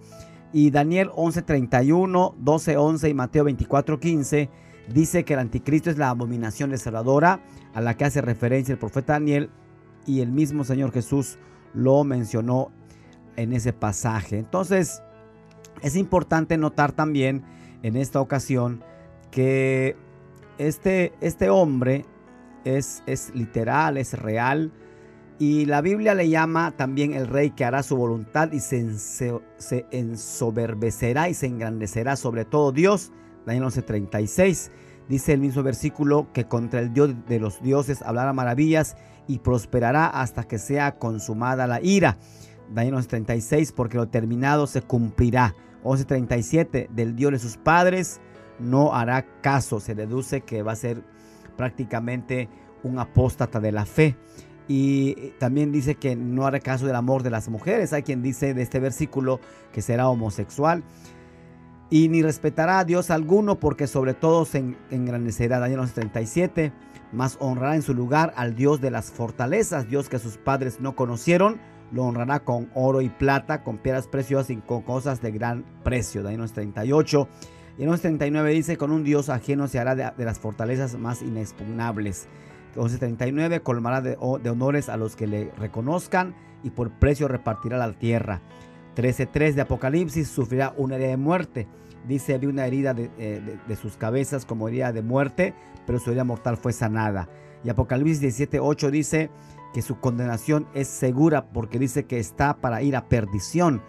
Y el 17.11 también lo, subraya, la bestia va a la perdición. Entonces, este ser despreciable, inicuo, anticristo, y con varios nombres que ya mencioné, prácticamente va a surgir pronto en escena y es importante que nosotros lo tomemos en cuenta. Hay un hombre que habló de él de la manera siguiente. Esto fue en una este, conferencia de prensa que prácticamente él, dijo algo que yo quisiera llamar la atención en esta ocasión, porque el mundo, como dijo Kofi Annan, está esperando a alguien que defienda la causa de, la tierra por lo que está sufriendo y se venga de Dios o venga del diablo, dijo, dijo este, este hombre en 2016, lo vamos a recibir. Entonces es importante que nosotros notemos que el mundo está esperando a un hombre que haga, que, cambie la historia del, planeta. Dios, antes de establecer su reino a través de Cristo nuestro Señor, permitirá que este inicuo aparezca y si Él ya está por aparecer, significa que Cristo está por venir a la tierra, porque primero vendrá para arrebatar a su iglesia y llevársela con Él. Entonces es importante que nosotros también Tomemos en cuenta que tenemos que vivir preparados por el tiempo que nos toca vivir. Esta bestia está por surgir, pero antes Cristo arrebata a su iglesia. Preparémonos y busquemos el rostro del Señor. El Espíritu Santo está dispuesto, presto para bendecirnos y fortalecernos conforme a su gracia. Ánimo hermanos, adelante en el nombre del Señor.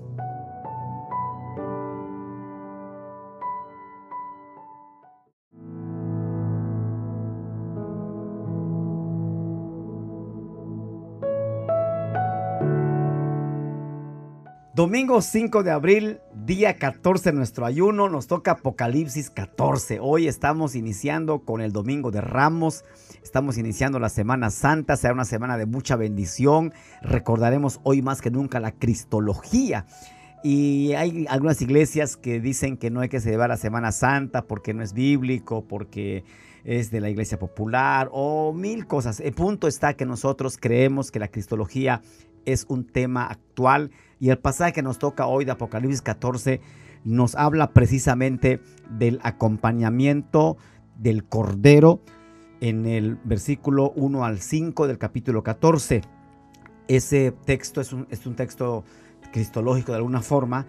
Y también los versículos 6 al 13 nos habla de los ángeles, anuncian la hora del juicio.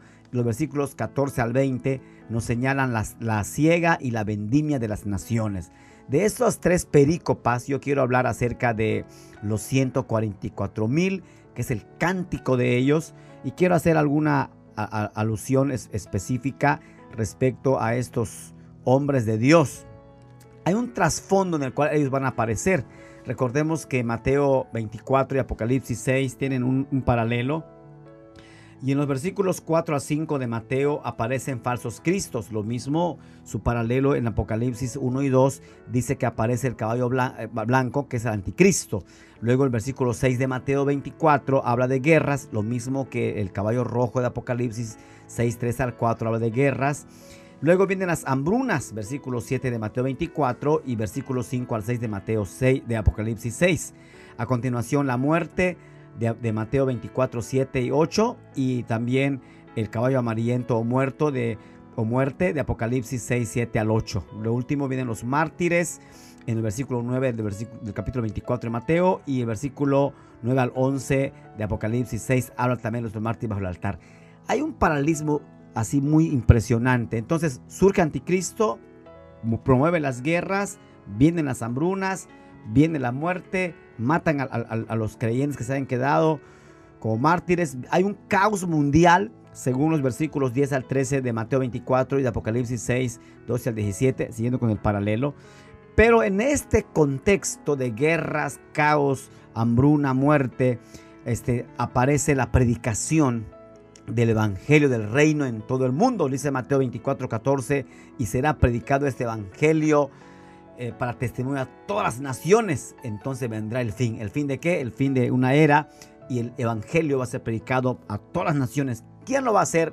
144 mil, 12 mil de cada tribu de los hijos de Israel. Entonces es importante notar que estos 144 mil reciben un sello especial en sus frentes. Significa que todos los daños apocalípticos no los van a dañar a ellos porque ellos tendrán un propósito definido para predicar y ejercer y desarrollar su ministerio de principio a fin conforme a la voluntad del Señor. Los sellados son 12 mil de cada tribu, ahí lo dice claramente, no, no hay donde perderse. Y es importante también notar que hay una pregunta que se mencionó en, en Apocalipsis 6, 17 este, porque el gran día de su ira ha llegado y quién podrá sostenerse en pie. Esta pregunta se responde en este capítulo y específicamente se mencionan dos grupos de personas que sean librados, las de Israel salvas y las de todas las naciones que aunque fueron salvas espiritualmente murieron martirizadas. Ese capítulo está en, el, en el 7 de Apocalipsis que habla de 144 mil y que aquí se reafirma en el capítulo 14. Entonces es importante notar que vienen días de tribulación, pero en medio de la tribulación estará la gracia de Dios trabajando. Hermanos, Dios es Dios de gracia, que en el tiempo de la crisis más negra siempre tiene un, momento de, de receso, de respiro para la gente en la noche más negra, en la crisis más dura, en la tribulación más amarga. La gracia de Dios estará ahí. Ese es nuestro Dios. Sirvámosle siempre y seámosle fieles todos los días de nuestra vida. Dios les guarde, les bendiga. Feliz ah, principio de semana y feliz Semana Santa para todos en el nombre de nuestro Padre Celestial. Dios les guarde siempre. Amén. Gloria a Dios.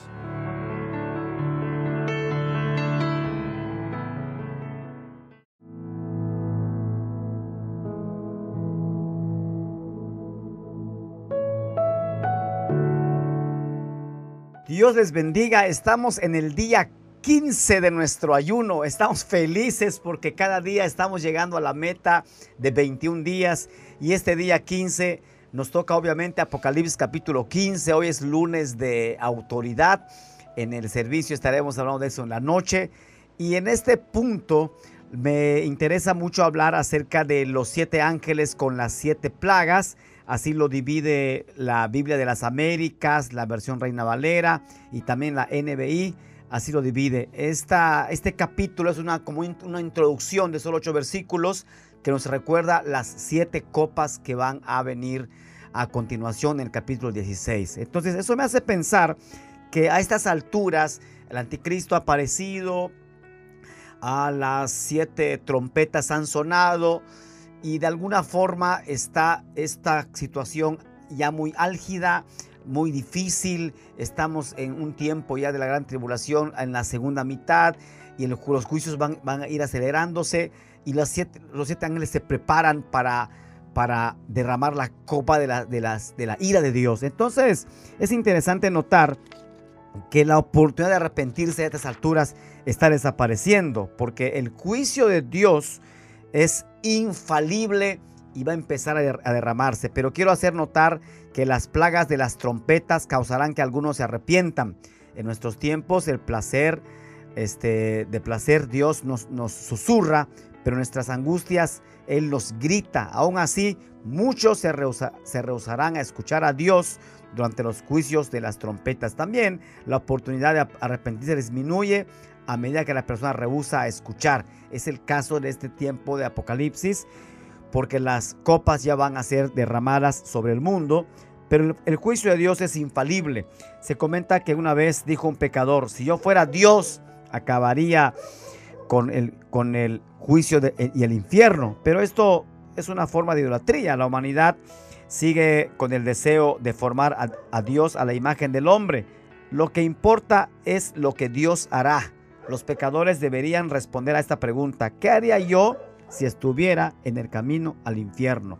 Ya las copas están a punto de derramarse, estamos a punto de ver los juicios siguientes en el capítulo 16 y es importante que estemos preparados para hacer notar esto a nuestra vida hoy. Es decir, eso es futuro, pero en el presente tenemos que hacer un alto porque finalmente está establecido para los hombres que mueren una sola vez y después de esto el juicio todos encontraremos en algún momento de nuestro camino hacia la eternidad a Dios frente a nosotros. Debemos estar preparados porque el juicio de Dios es inminente. El juicio de Dios es justo porque es posible engañar o influenciar a un juez humano, pero nadie puede engañar o sobornar a Dios. Dios actuará con justicia y castigará a quien haya que castigar de acuerdo al justo juicio de Dios. Pero los que cruzan el mar, cantarán.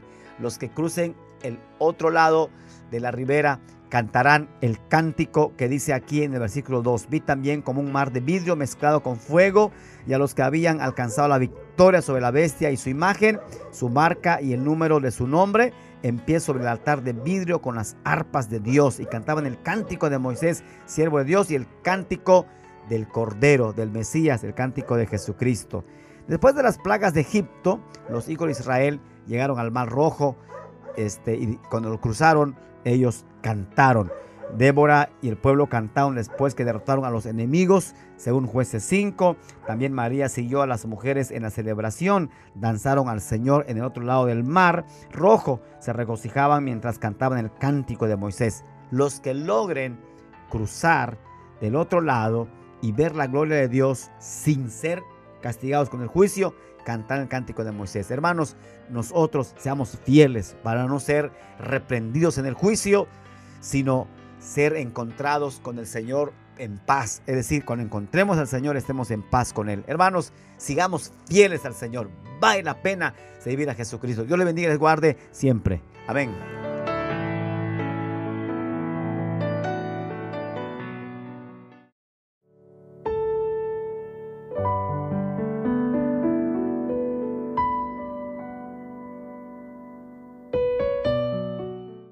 Dios les bendiga. Hoy es martes de controversia en Semana Santa. Estamos hablando del 7 de abril, pero es el día 16 de nuestro ayuno y nos toca Apocalipsis 16. En las perícopas encontramos las siete copas de ira de Dios en la Biblia de las Américas, en la Reina Valera las copas de ira y la NBI encontramos las siete copas de la ira de Dios y los tres versiones hablan acerca de una sola perícopa en los versículos 1 al 21. Es importante hacer algunas aclaraciones a estas alturas. Los sellos nos dan un panorama general acerca de toda la gran tribulación. Pero las trompetas y las copas no son lo mismo. Entonces hay un patrón que sigue estos ah, juicios. Y por ejemplo, el juicio de la trompeta en el capítulo 8, 6 al 7 se relaciona con juicios sobre la tierra. La primera copa también, del 16, 1 al 2, los juicios son sobre la tierra. Es un patrón. Luego vienen los juicios sobre el mar. En cuanto a las trompetas, está en el 8, 8 al 9. Y en cuanto a las copas, en el 16, 3. Luego viene el juicio sobre los ríos. En cuanto a trompetas, 8, 10 al 11. Y en cuanto a copas, 16, 4 al 7. Luego, juicios en los cielos. En el 8, este, 12 de Apocalipsis aparecen las trompetas. Y en el 16, 8 al 9 de Apocalipsis aparecen el juicio de las copas. Luego vienen los juicios sobre los seres humanos. En el 9, 1 al 6 las trompetas. En el 16, 10 al 11 las copas. Así como en el 9, 13 al 21 este, en comparación con el 16, 12 al 16, aparece juicio también sobre los seres humanos. Y luego en el 11, 15 al 19 y en el 16, 17 al 21, los siete juicios de las copas comienzan ahora para estar, para dar paso a Babilonia la Grande. Entonces, la oportunidad de arrepentirse, comenté hace rato, a estas alturas está desapareciendo. Pero también es importante hacer un, un comparativo entre los juicios de Éxodo con, la, con, el juicio de las copas. Por ejemplo, úlceras malignas atormentan a los que tienen la marca de la bestia en el 16.2. También esas úlceras aparecieron en Éxodo en el 9.8 al 12. Luego el mar se convierte en sangre en Apocalipsis 16.3. No tiene su paralelo este, en, Apocalipsis, en, en Éxodo. Pero todos los ríos y fuentes de agua se convierten en sangre en el 16, 4 al 7 y tiene su paralelo en Éxodo 7, 14 al 24. El sol quema con fuego, 16, 8 al 9, no tiene su paralelo en Éxodo, pero las tinieblas y dolor hacen que los hombres se muerdan la lengua en el 16, 10 y el 10, 21 al 29 de Éxodo es su paralelo. Luego tenemos también que el río Éufrates se seca en preparación para el Magedón en el 16, 12 al 16. No tiene su paralelo en Éxodo, pero un gran terremoto arruina las ciudades, cae enorme granizo en el 16, 17 al 21 y su paralelo está en Éxodo 9, 13 al 35. Hace, hace falta también hacer notar que, que a mí me llama mucho la atención que entre la, la séptima, o sea, la sexta y la séptima copa, Jesús aparece diciendo lo siguiente, he aquí, yo vengo como ladrón. Bienaventurado el que vela y guarda sus ropas para que no ande desnudo y vean su vergüenza. Entre la copa sexta y séptima aparece esa advertencia. ¿Qué significa? Que todavía Dios sigue recordándonos que en el tiempo más difícil nosotros debemos siempre tener la esperanza de que en Dios tenemos el momento glorioso de que va a venir a arrebatar a su pueblo. Hermanos, COVID-19 nos ha llamado a un encierro, nos ha llevado a un encierro, pero este encierro lo hemos usado positivamente y poderosamente para la gloria del Señor, esperando, como dice Apocalipsis 16:15, la venida de nuestro Señor Jesucristo. Sigamos en esperar esa venida. Pronto viene el Señor. Dios le bendiga. Adelante el Señor. Amén.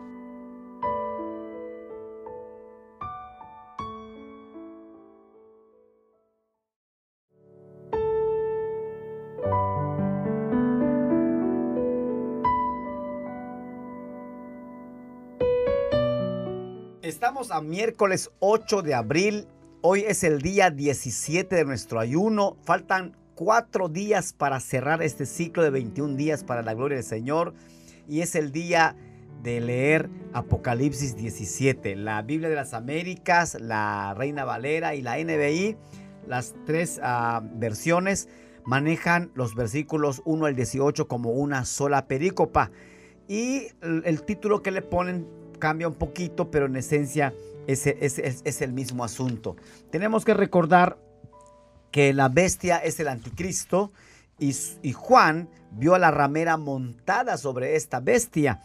Entonces es importante hacer alguna aclaración o explicación en relación al símbolo que menciona el pasaje y su significado en este caso aplica el principio que dice que la Biblia es su propio intérprete, porque en el capítulo 17, versículo 1, se dice que es la ramera, y en el 17, 18 se dice que la ramera es la ciudad capital del anticristo, la gente del mundo. Luego se menciona también en el 17.1 las aguas sobre las que se sienta la ramera. Y en el 17.15 se explica que las aguas son gente, multitudes, naciones e idiomas.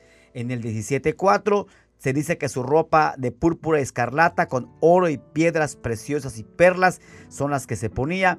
Y el, el 18, 11 al 12 nos explica que esa es la riqueza de la ramera. Luego, en el 17.4 se dice que un cáliz de oro lleno tiene en su mano. Y el 17.4 se explica también que son muchas obras malas que ella tiene. En el 17.5, en su frente, el título Babilonia la Grande este, lleva. Y en el 17.18, Roma era el tipo de la ciudad capital del anticristo. Luego, en el 17.6, está ebria de la sangre de los santos. Eso, según el versículo 6 eh, del mismo capítulo 17, dice que ella es la que mata a los cristianos y se regocija en ello. Quiero responder cuando menos esta pregunta que dice, ¿por qué estaba el título Babilonia la Grande escrito en su frente? Y hay dos razones. Primera razón es para demostrar que ella era una ramera. Había muchas prostitutas en los, en los templos paganos. Por ejemplo, en el templo en Corinto había mil de ellas y cada una tenía a una celda pequeña y también cada una llevaba una cinta con su nombre escrito en la frente. La segunda razón del por qué se le llama Babilonia la Grande es precisamente porque ese nombre misterioso oculta un verdadero nombre. Es como una parábola. La ciudad que Juan tiene en mente es Roma, representa el mundo y sus valores, pero llamar a Roma ramera hubiera traído aún más persecución a los cristianos. Por lo tanto, Juan llamó a Roma Babilonia la Grande. La raíz de la palabra Babilonia es de Babel, que fue una ciudad conocida por su rebelión contra Dios. Su líder fue Nimrod y Babilonia fue el primer centro de su reino. Así que Babilonia representa a todo el mundo y sus valores y a toda la gente del mundo que ha existido según Apocalipsis 18:24. Pero es importante también hacer notar que cuando hay algunas razones por las que Dios juzgará a Ramera. Primero, la va a juzgar por su orgullo. Dios juzga a los orgullosos. Luego la va a juzgar por ser una, una, una, una, un imperio egoísta.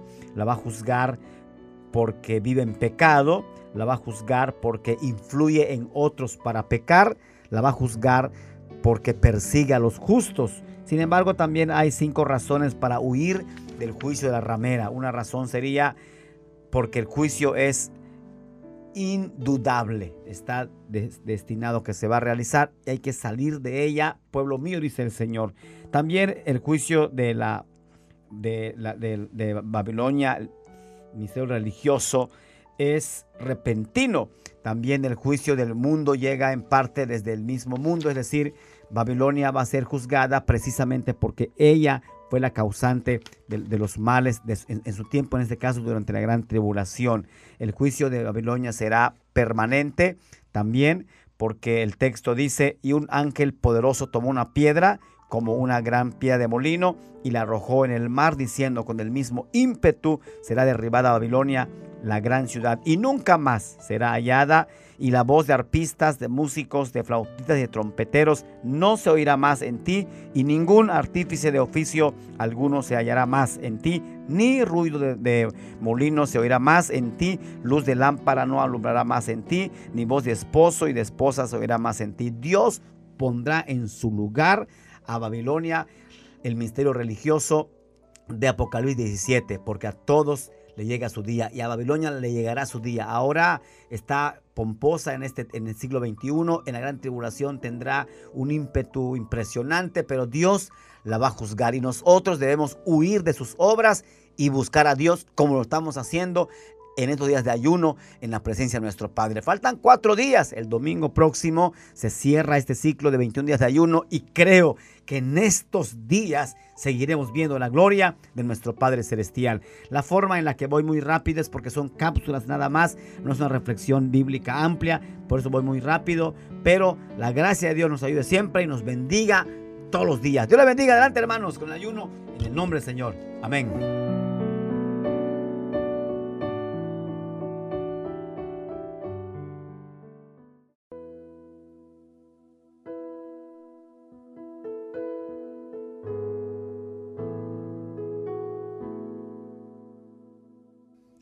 Hoy es jueves 9 de abril, día 18 de nuestro ayuno y nos toca Apocalipsis 18.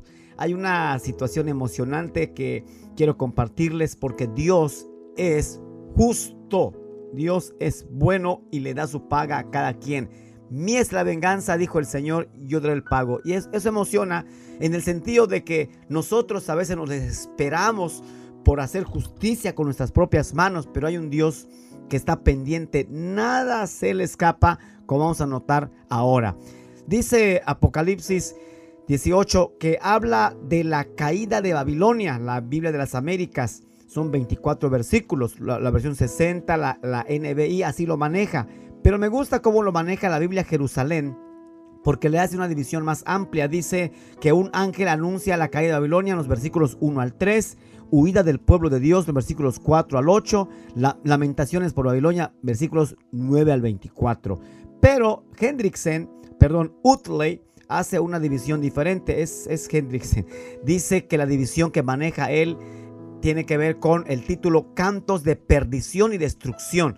Estoy hablando de la perícopa del capítulo 18, versículos 1 al 3, el primer lamento versículos 4 al 8, el mandato de huir, versículos 9 al 20, la caída de Babilonia, versículos 9 al 10, la, en, la endecha de la realeza, versículos 11 al 17, el lamento de los mercaderes, versículos 17b al 19, el lamento de los capitanes de barco, en el 18-20 hay un contraste y un símbolo y un cántico de ruina en el en el 21 al 24. Me encanta esa división que maneja Hendrickson porque nos hace pensar en, en la forma tan, tan detallada que Dios tiene control del mundo. Mientras que el capítulo 17 que, analizamos ayer describió a, Babilonia como la, la, gran prostituta, este capítulo 18 la describe en términos de su caída económica. Hasta en ese asunto de finanzas Dios está. Babilonia no está confinada a la ciudad a orillas del Éufrates o a Roma como capital del imperio romano. Babilonia es la capital de todo el mundo, el centro del reino universal de las tinieblas. Es un símbolo de todo el mundo hostil a Dios y a su Cristo. Y este mundo que se ha enfrentado a Dios como enemigo suyo, ahora se enfrenta al castigo de su colapso económico total. Ya estamos pensando que estamos al final de la gran tribulación. Y yo les recuerdo, Dios está en todo. Él tiene el control. Y hay un contraste interesante entre las lamentaciones de las o endechas de, los hombres en el capítulo 18 y el gozo del pueblo de Dios en el versículo 20. Dice, alégrate sobre ella, cielo, y vosotros, santos, apóstoles y profetas, porque Dios os ha hecho justicia en ella. Lo que el mundo hace, un día tendrá que ser dar ah, ante la presencia del juez una explicación. Ahora el mundo está muchos por millones en contra de, Dios y su Cristo.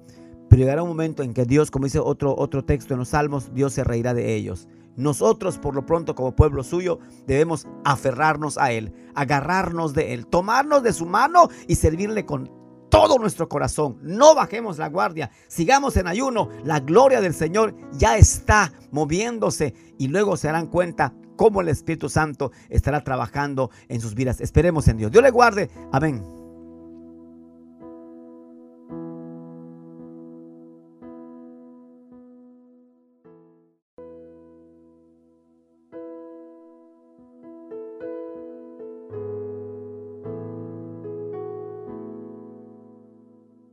Hoy es viernes 10 de abril, día 19, Apocalipsis 19. Hoy celebramos la Semana Santa. De hecho, al rato a las 12 del día estaremos en la casa del Señor para celebrar el sacrificio de Cristo a favor de la humanidad. Y me da mucho gozo que hoy nos toca también Apocalipsis 19 y la división Biblia de las Américas lo trae así, alabanzas en el cielo, versículos 1 al 5, anuncio de las bodas del Cordero, versículos 6 al 10, el jinete del caballo blanco, versículos 10 al 21. Y estos, esta forma de dividirlo más o menos es la forma en que lo dividen las otras versiones, la NBI, la Reina Valera y la Biblia de Jerusalén, salvo que la Biblia de Jerusalén me gusta cómo lo maneja. Dice exterminio de las naciones paganas. El primer combate escatológico, así lo maneja la Biblia este, Jerusalén. Y es importante tomar en cuenta que esto es en, los versículos 10, 10 al 21. De esos versículos quiero hacer una alusión respecto al primer jinete del caballo blanco de Apocalipsis 6 y el segundo jinete en el caballo blanco de Apocalipsis 19. Hay una diferencia. El jinete del caballo blanco de Apocalipsis 6 cabalga al principio de la tribulación. Pero el jinete del caballo blanco de Apocalipsis 19 cabalga al final de la tribulación. Y el primer jinete tiene un, solamente un arco. El segundo jinete tiene una espada que destruye a las naciones. El primer jinete usa una corona temporal de la palabra Estefanos. Y el segundo jinete usa muchas coronas y diademas de oro.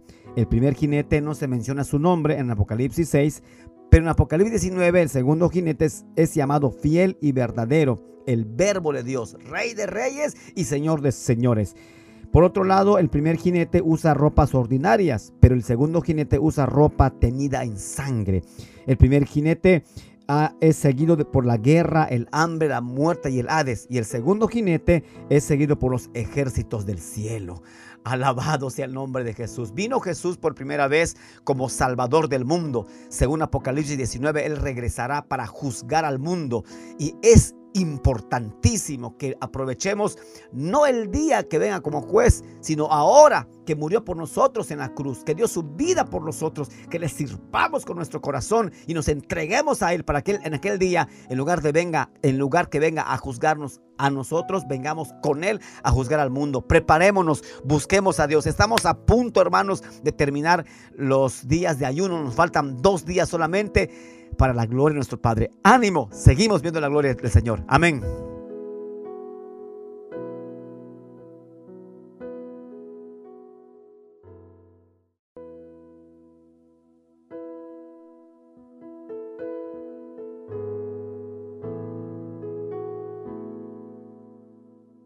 Dios les bendiga. Estamos en el penúltimo día de nuestro ayuno en esta ocasión. Bendecimos el nombre del Padre, del Hijo y del Espíritu Santo porque estamos prácticamente en la recta final con Apocalipsis capítulo 20 porque es el día 20 de nuestro ayuno.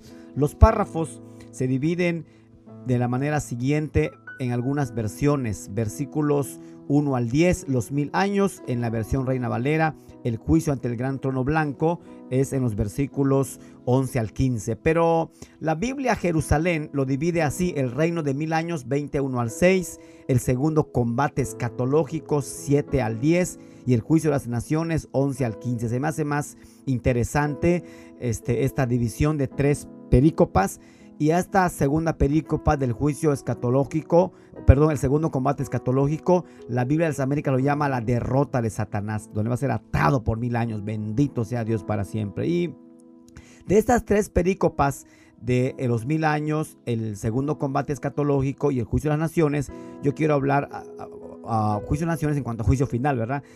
Y en cuanto a los mil años, quiero hablar acerca de este asunto algunas cosas. Hay tres escuelas de interpretación. El punto de vista amilenial, cuando se agrega una letra A al comienzo de algunas palabras, es igual que, escribir un no delante de ellas. Hay gente que no cree en el milenio, son amilenaristas. Luego tenemos el punto de vista postmilenial. La palabra post significa después. Entonces un postmilenarista cree que Jesús regresará después del milenio. Pero también tenemos el punto de vista premilenial. Eh, pre significa antes. Un premilenarista cree que Jesús regresará antes del milenio. Y nosotros somos premilenaristas creyendo que Jesús, conforme a la palabra, va a regresar antes del milenio. Respecto al milenio, hay algunas características importantes que quiero hacer notar. Primero, el Señor y su reino serán establecidos en la tierra. Zacarías 14:9. Segundo, será un tiempo de paz. Dice, dice la palabra de nuestro Señor en Isaías, en aquel tiempo habrá una calzada de Egipto y a, Asiria, y asirios entrarán en Egipto y egipcios en Asia, y los egipcios servirán a los asirios a con los asirios a Jehová.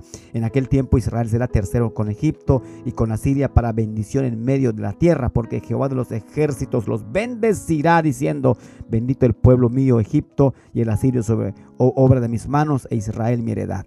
Interesante lo que dice Isaías en el capítulo 19.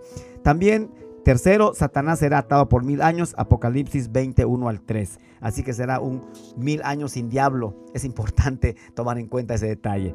Luego, la primera resurrección va a suceder, Apocalipsis capítulo 20, versículos 4 al 6. De ahí no voy a hablar mucho. Quinto, los judíos serán restaurados a su Dios y a su tierra. Mire lo que dice Ezequiel 36, 24 al 29. Y os tomaré de las naciones y os recogeré todas las tierras y os traeré a vuestro país.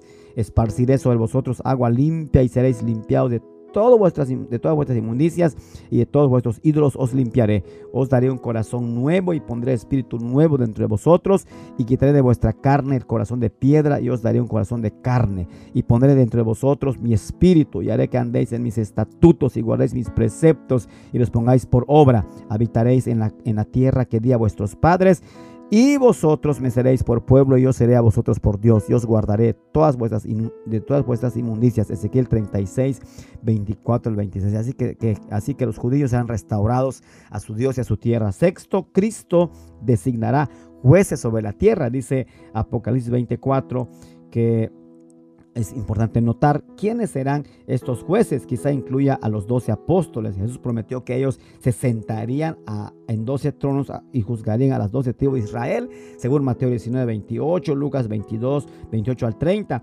También él prometió recompensar a los siervos fieles en Lucas 19, 17. Igualmente Jesús prometió que los vencedores gobernarán sobre las naciones en Apocalipsis 2, 26 al 27, 5, 9 al 10. Así que ¿Quiénes serán estos jueces? Posiblemente esos, e, esa lista que acabo de comentar, pero también a quienes gobernan estos jueces del milenio. Al parecer, cuando Jesucristo regrese, dará muerte a todos los que tienen la marca de la bestia, según Apocalipsis 14, 9 al 11 y 19, 21. También parece que habrá muchos ah, sobre la tierra que no serán destruidos en Armagedón. Estos pueden incluir a judíos que fueron puestos fuera del alcance de la serpiente, de Apocalipsis 12, 14, y a otros que sobreviven a la tribulación sin aceptar la marca de la bestia. Eh, Zacarías profetizó acerca de personas de todas las naciones que vivieron después del Armagedón. Entonces, ¿a quiénes gobiernan tus jueces el, milenio? Pues prácticamente a, esos, a esas personas que acabo de comentar. Quiero notar Zacarías 14, 16 que dice, y todos los que sobrevivieron de las naciones que vinieron contra Jerusalén subirán de año en año para adorar al rey a Jehová de los ejércitos y a celebrar la fiesta de los tabernáculos, dice, dice Zacarías 14, 16. Pero una cosa está clara, al final del milenio aún habrá muchos incrédulos en la tierra. Estos son los que se rebelan y siguen a Satanás en su rebelión final después de los mil años, según Apocalipsis 20, 7 al 9. Estudiaremos más de esto para el día de mañana, domingo, al concluir primero Dios. Por hoy estamos, hermanos, ya en el día 20. Bendito Dios que su gracia no nos deja y su eterna presencia nos ayuda a permanecer en victoria para la gloria de su bendito nombre. Gloria a Dios. Dios le bendiga, les guarde su paz con ustedes siempre. Amén.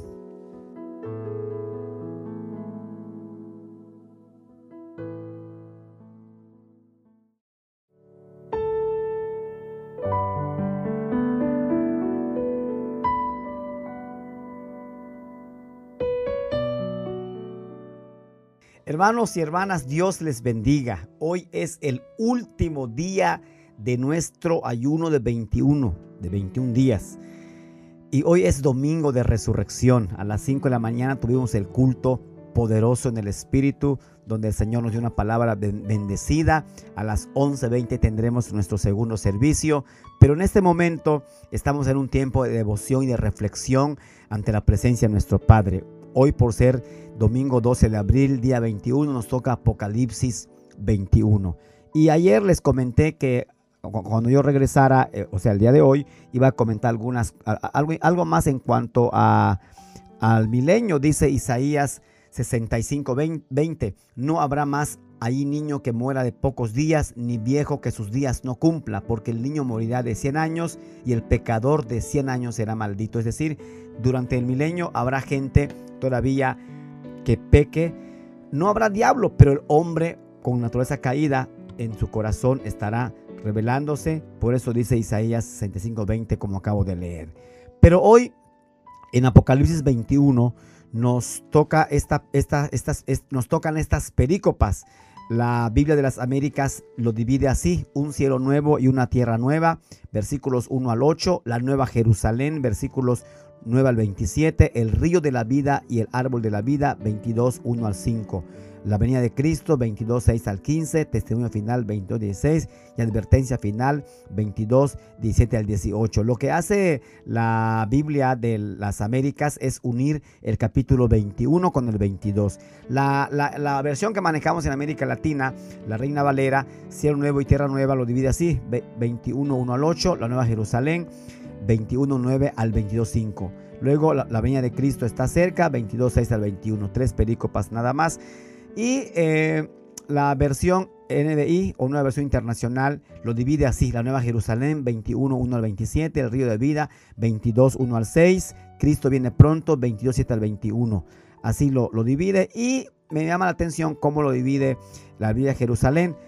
Primero dice la Jerusalén futura, la Jerusalén celestial, 21, 1 al 8. Luego la Jerusalén mesiánica, 21, 9 al 22, 15. Y luego termina con un epílogo, 22, 16 al 21. De estas, de estas perícopas que las diferentes versiones manejan, yo quiero tomar dos, dos perícopas. La primera tiene que ver con, con eh, cielo nuevo y tierra nueva primero. Y la segunda tiene que ver con la venida de Cristo que está cerca, que Apocalipsis señala. Entonces, Quiero hacer una comparación entre el comienzo y el final. El libro de los principios, Génesis, el libro de las revelaciones de los últimos tiempos, de las últimas cosas, Apocalipsis. Entonces, al comienzo, este, Dios creó los cielos y la tierra, Génesis 1.1. Luego, al final, Dios creará cielos nuevos y tierra nueva. Apocalipsis 21.1. Al comienzo Dios creó el sol. Al final, Génesis 1.16. Al final no habrá necesidad de sol. Apocalipsis 21, 22 al 23. Al comienzo Dios creó la noche. En el 1.5 de Génesis. Al final, en la Nueva Jerusalén no habrá noche. 22.5 de Apocalipsis. Luego Dios creó los mares en el 1.10 de Génesis. Pero al final ya no habrá mares en el 21.1 de Apocalipsis. Al comienzo un río fluía a través del Edén en el 2.10 y al final un río fluía a través de la Nueva Jerusalén en el 22.1 de Apocalipsis. El pecado entró en la raza humana en Génesis 3, 6 al 8, pero en, Apocalipsis 22, 14 al 15 ya no habrá más pecado. En Génesis 3, 14 al 18 comenzó la maldición, pero en el 21, 4 Apocalipsis dice que ya no habrá maldición.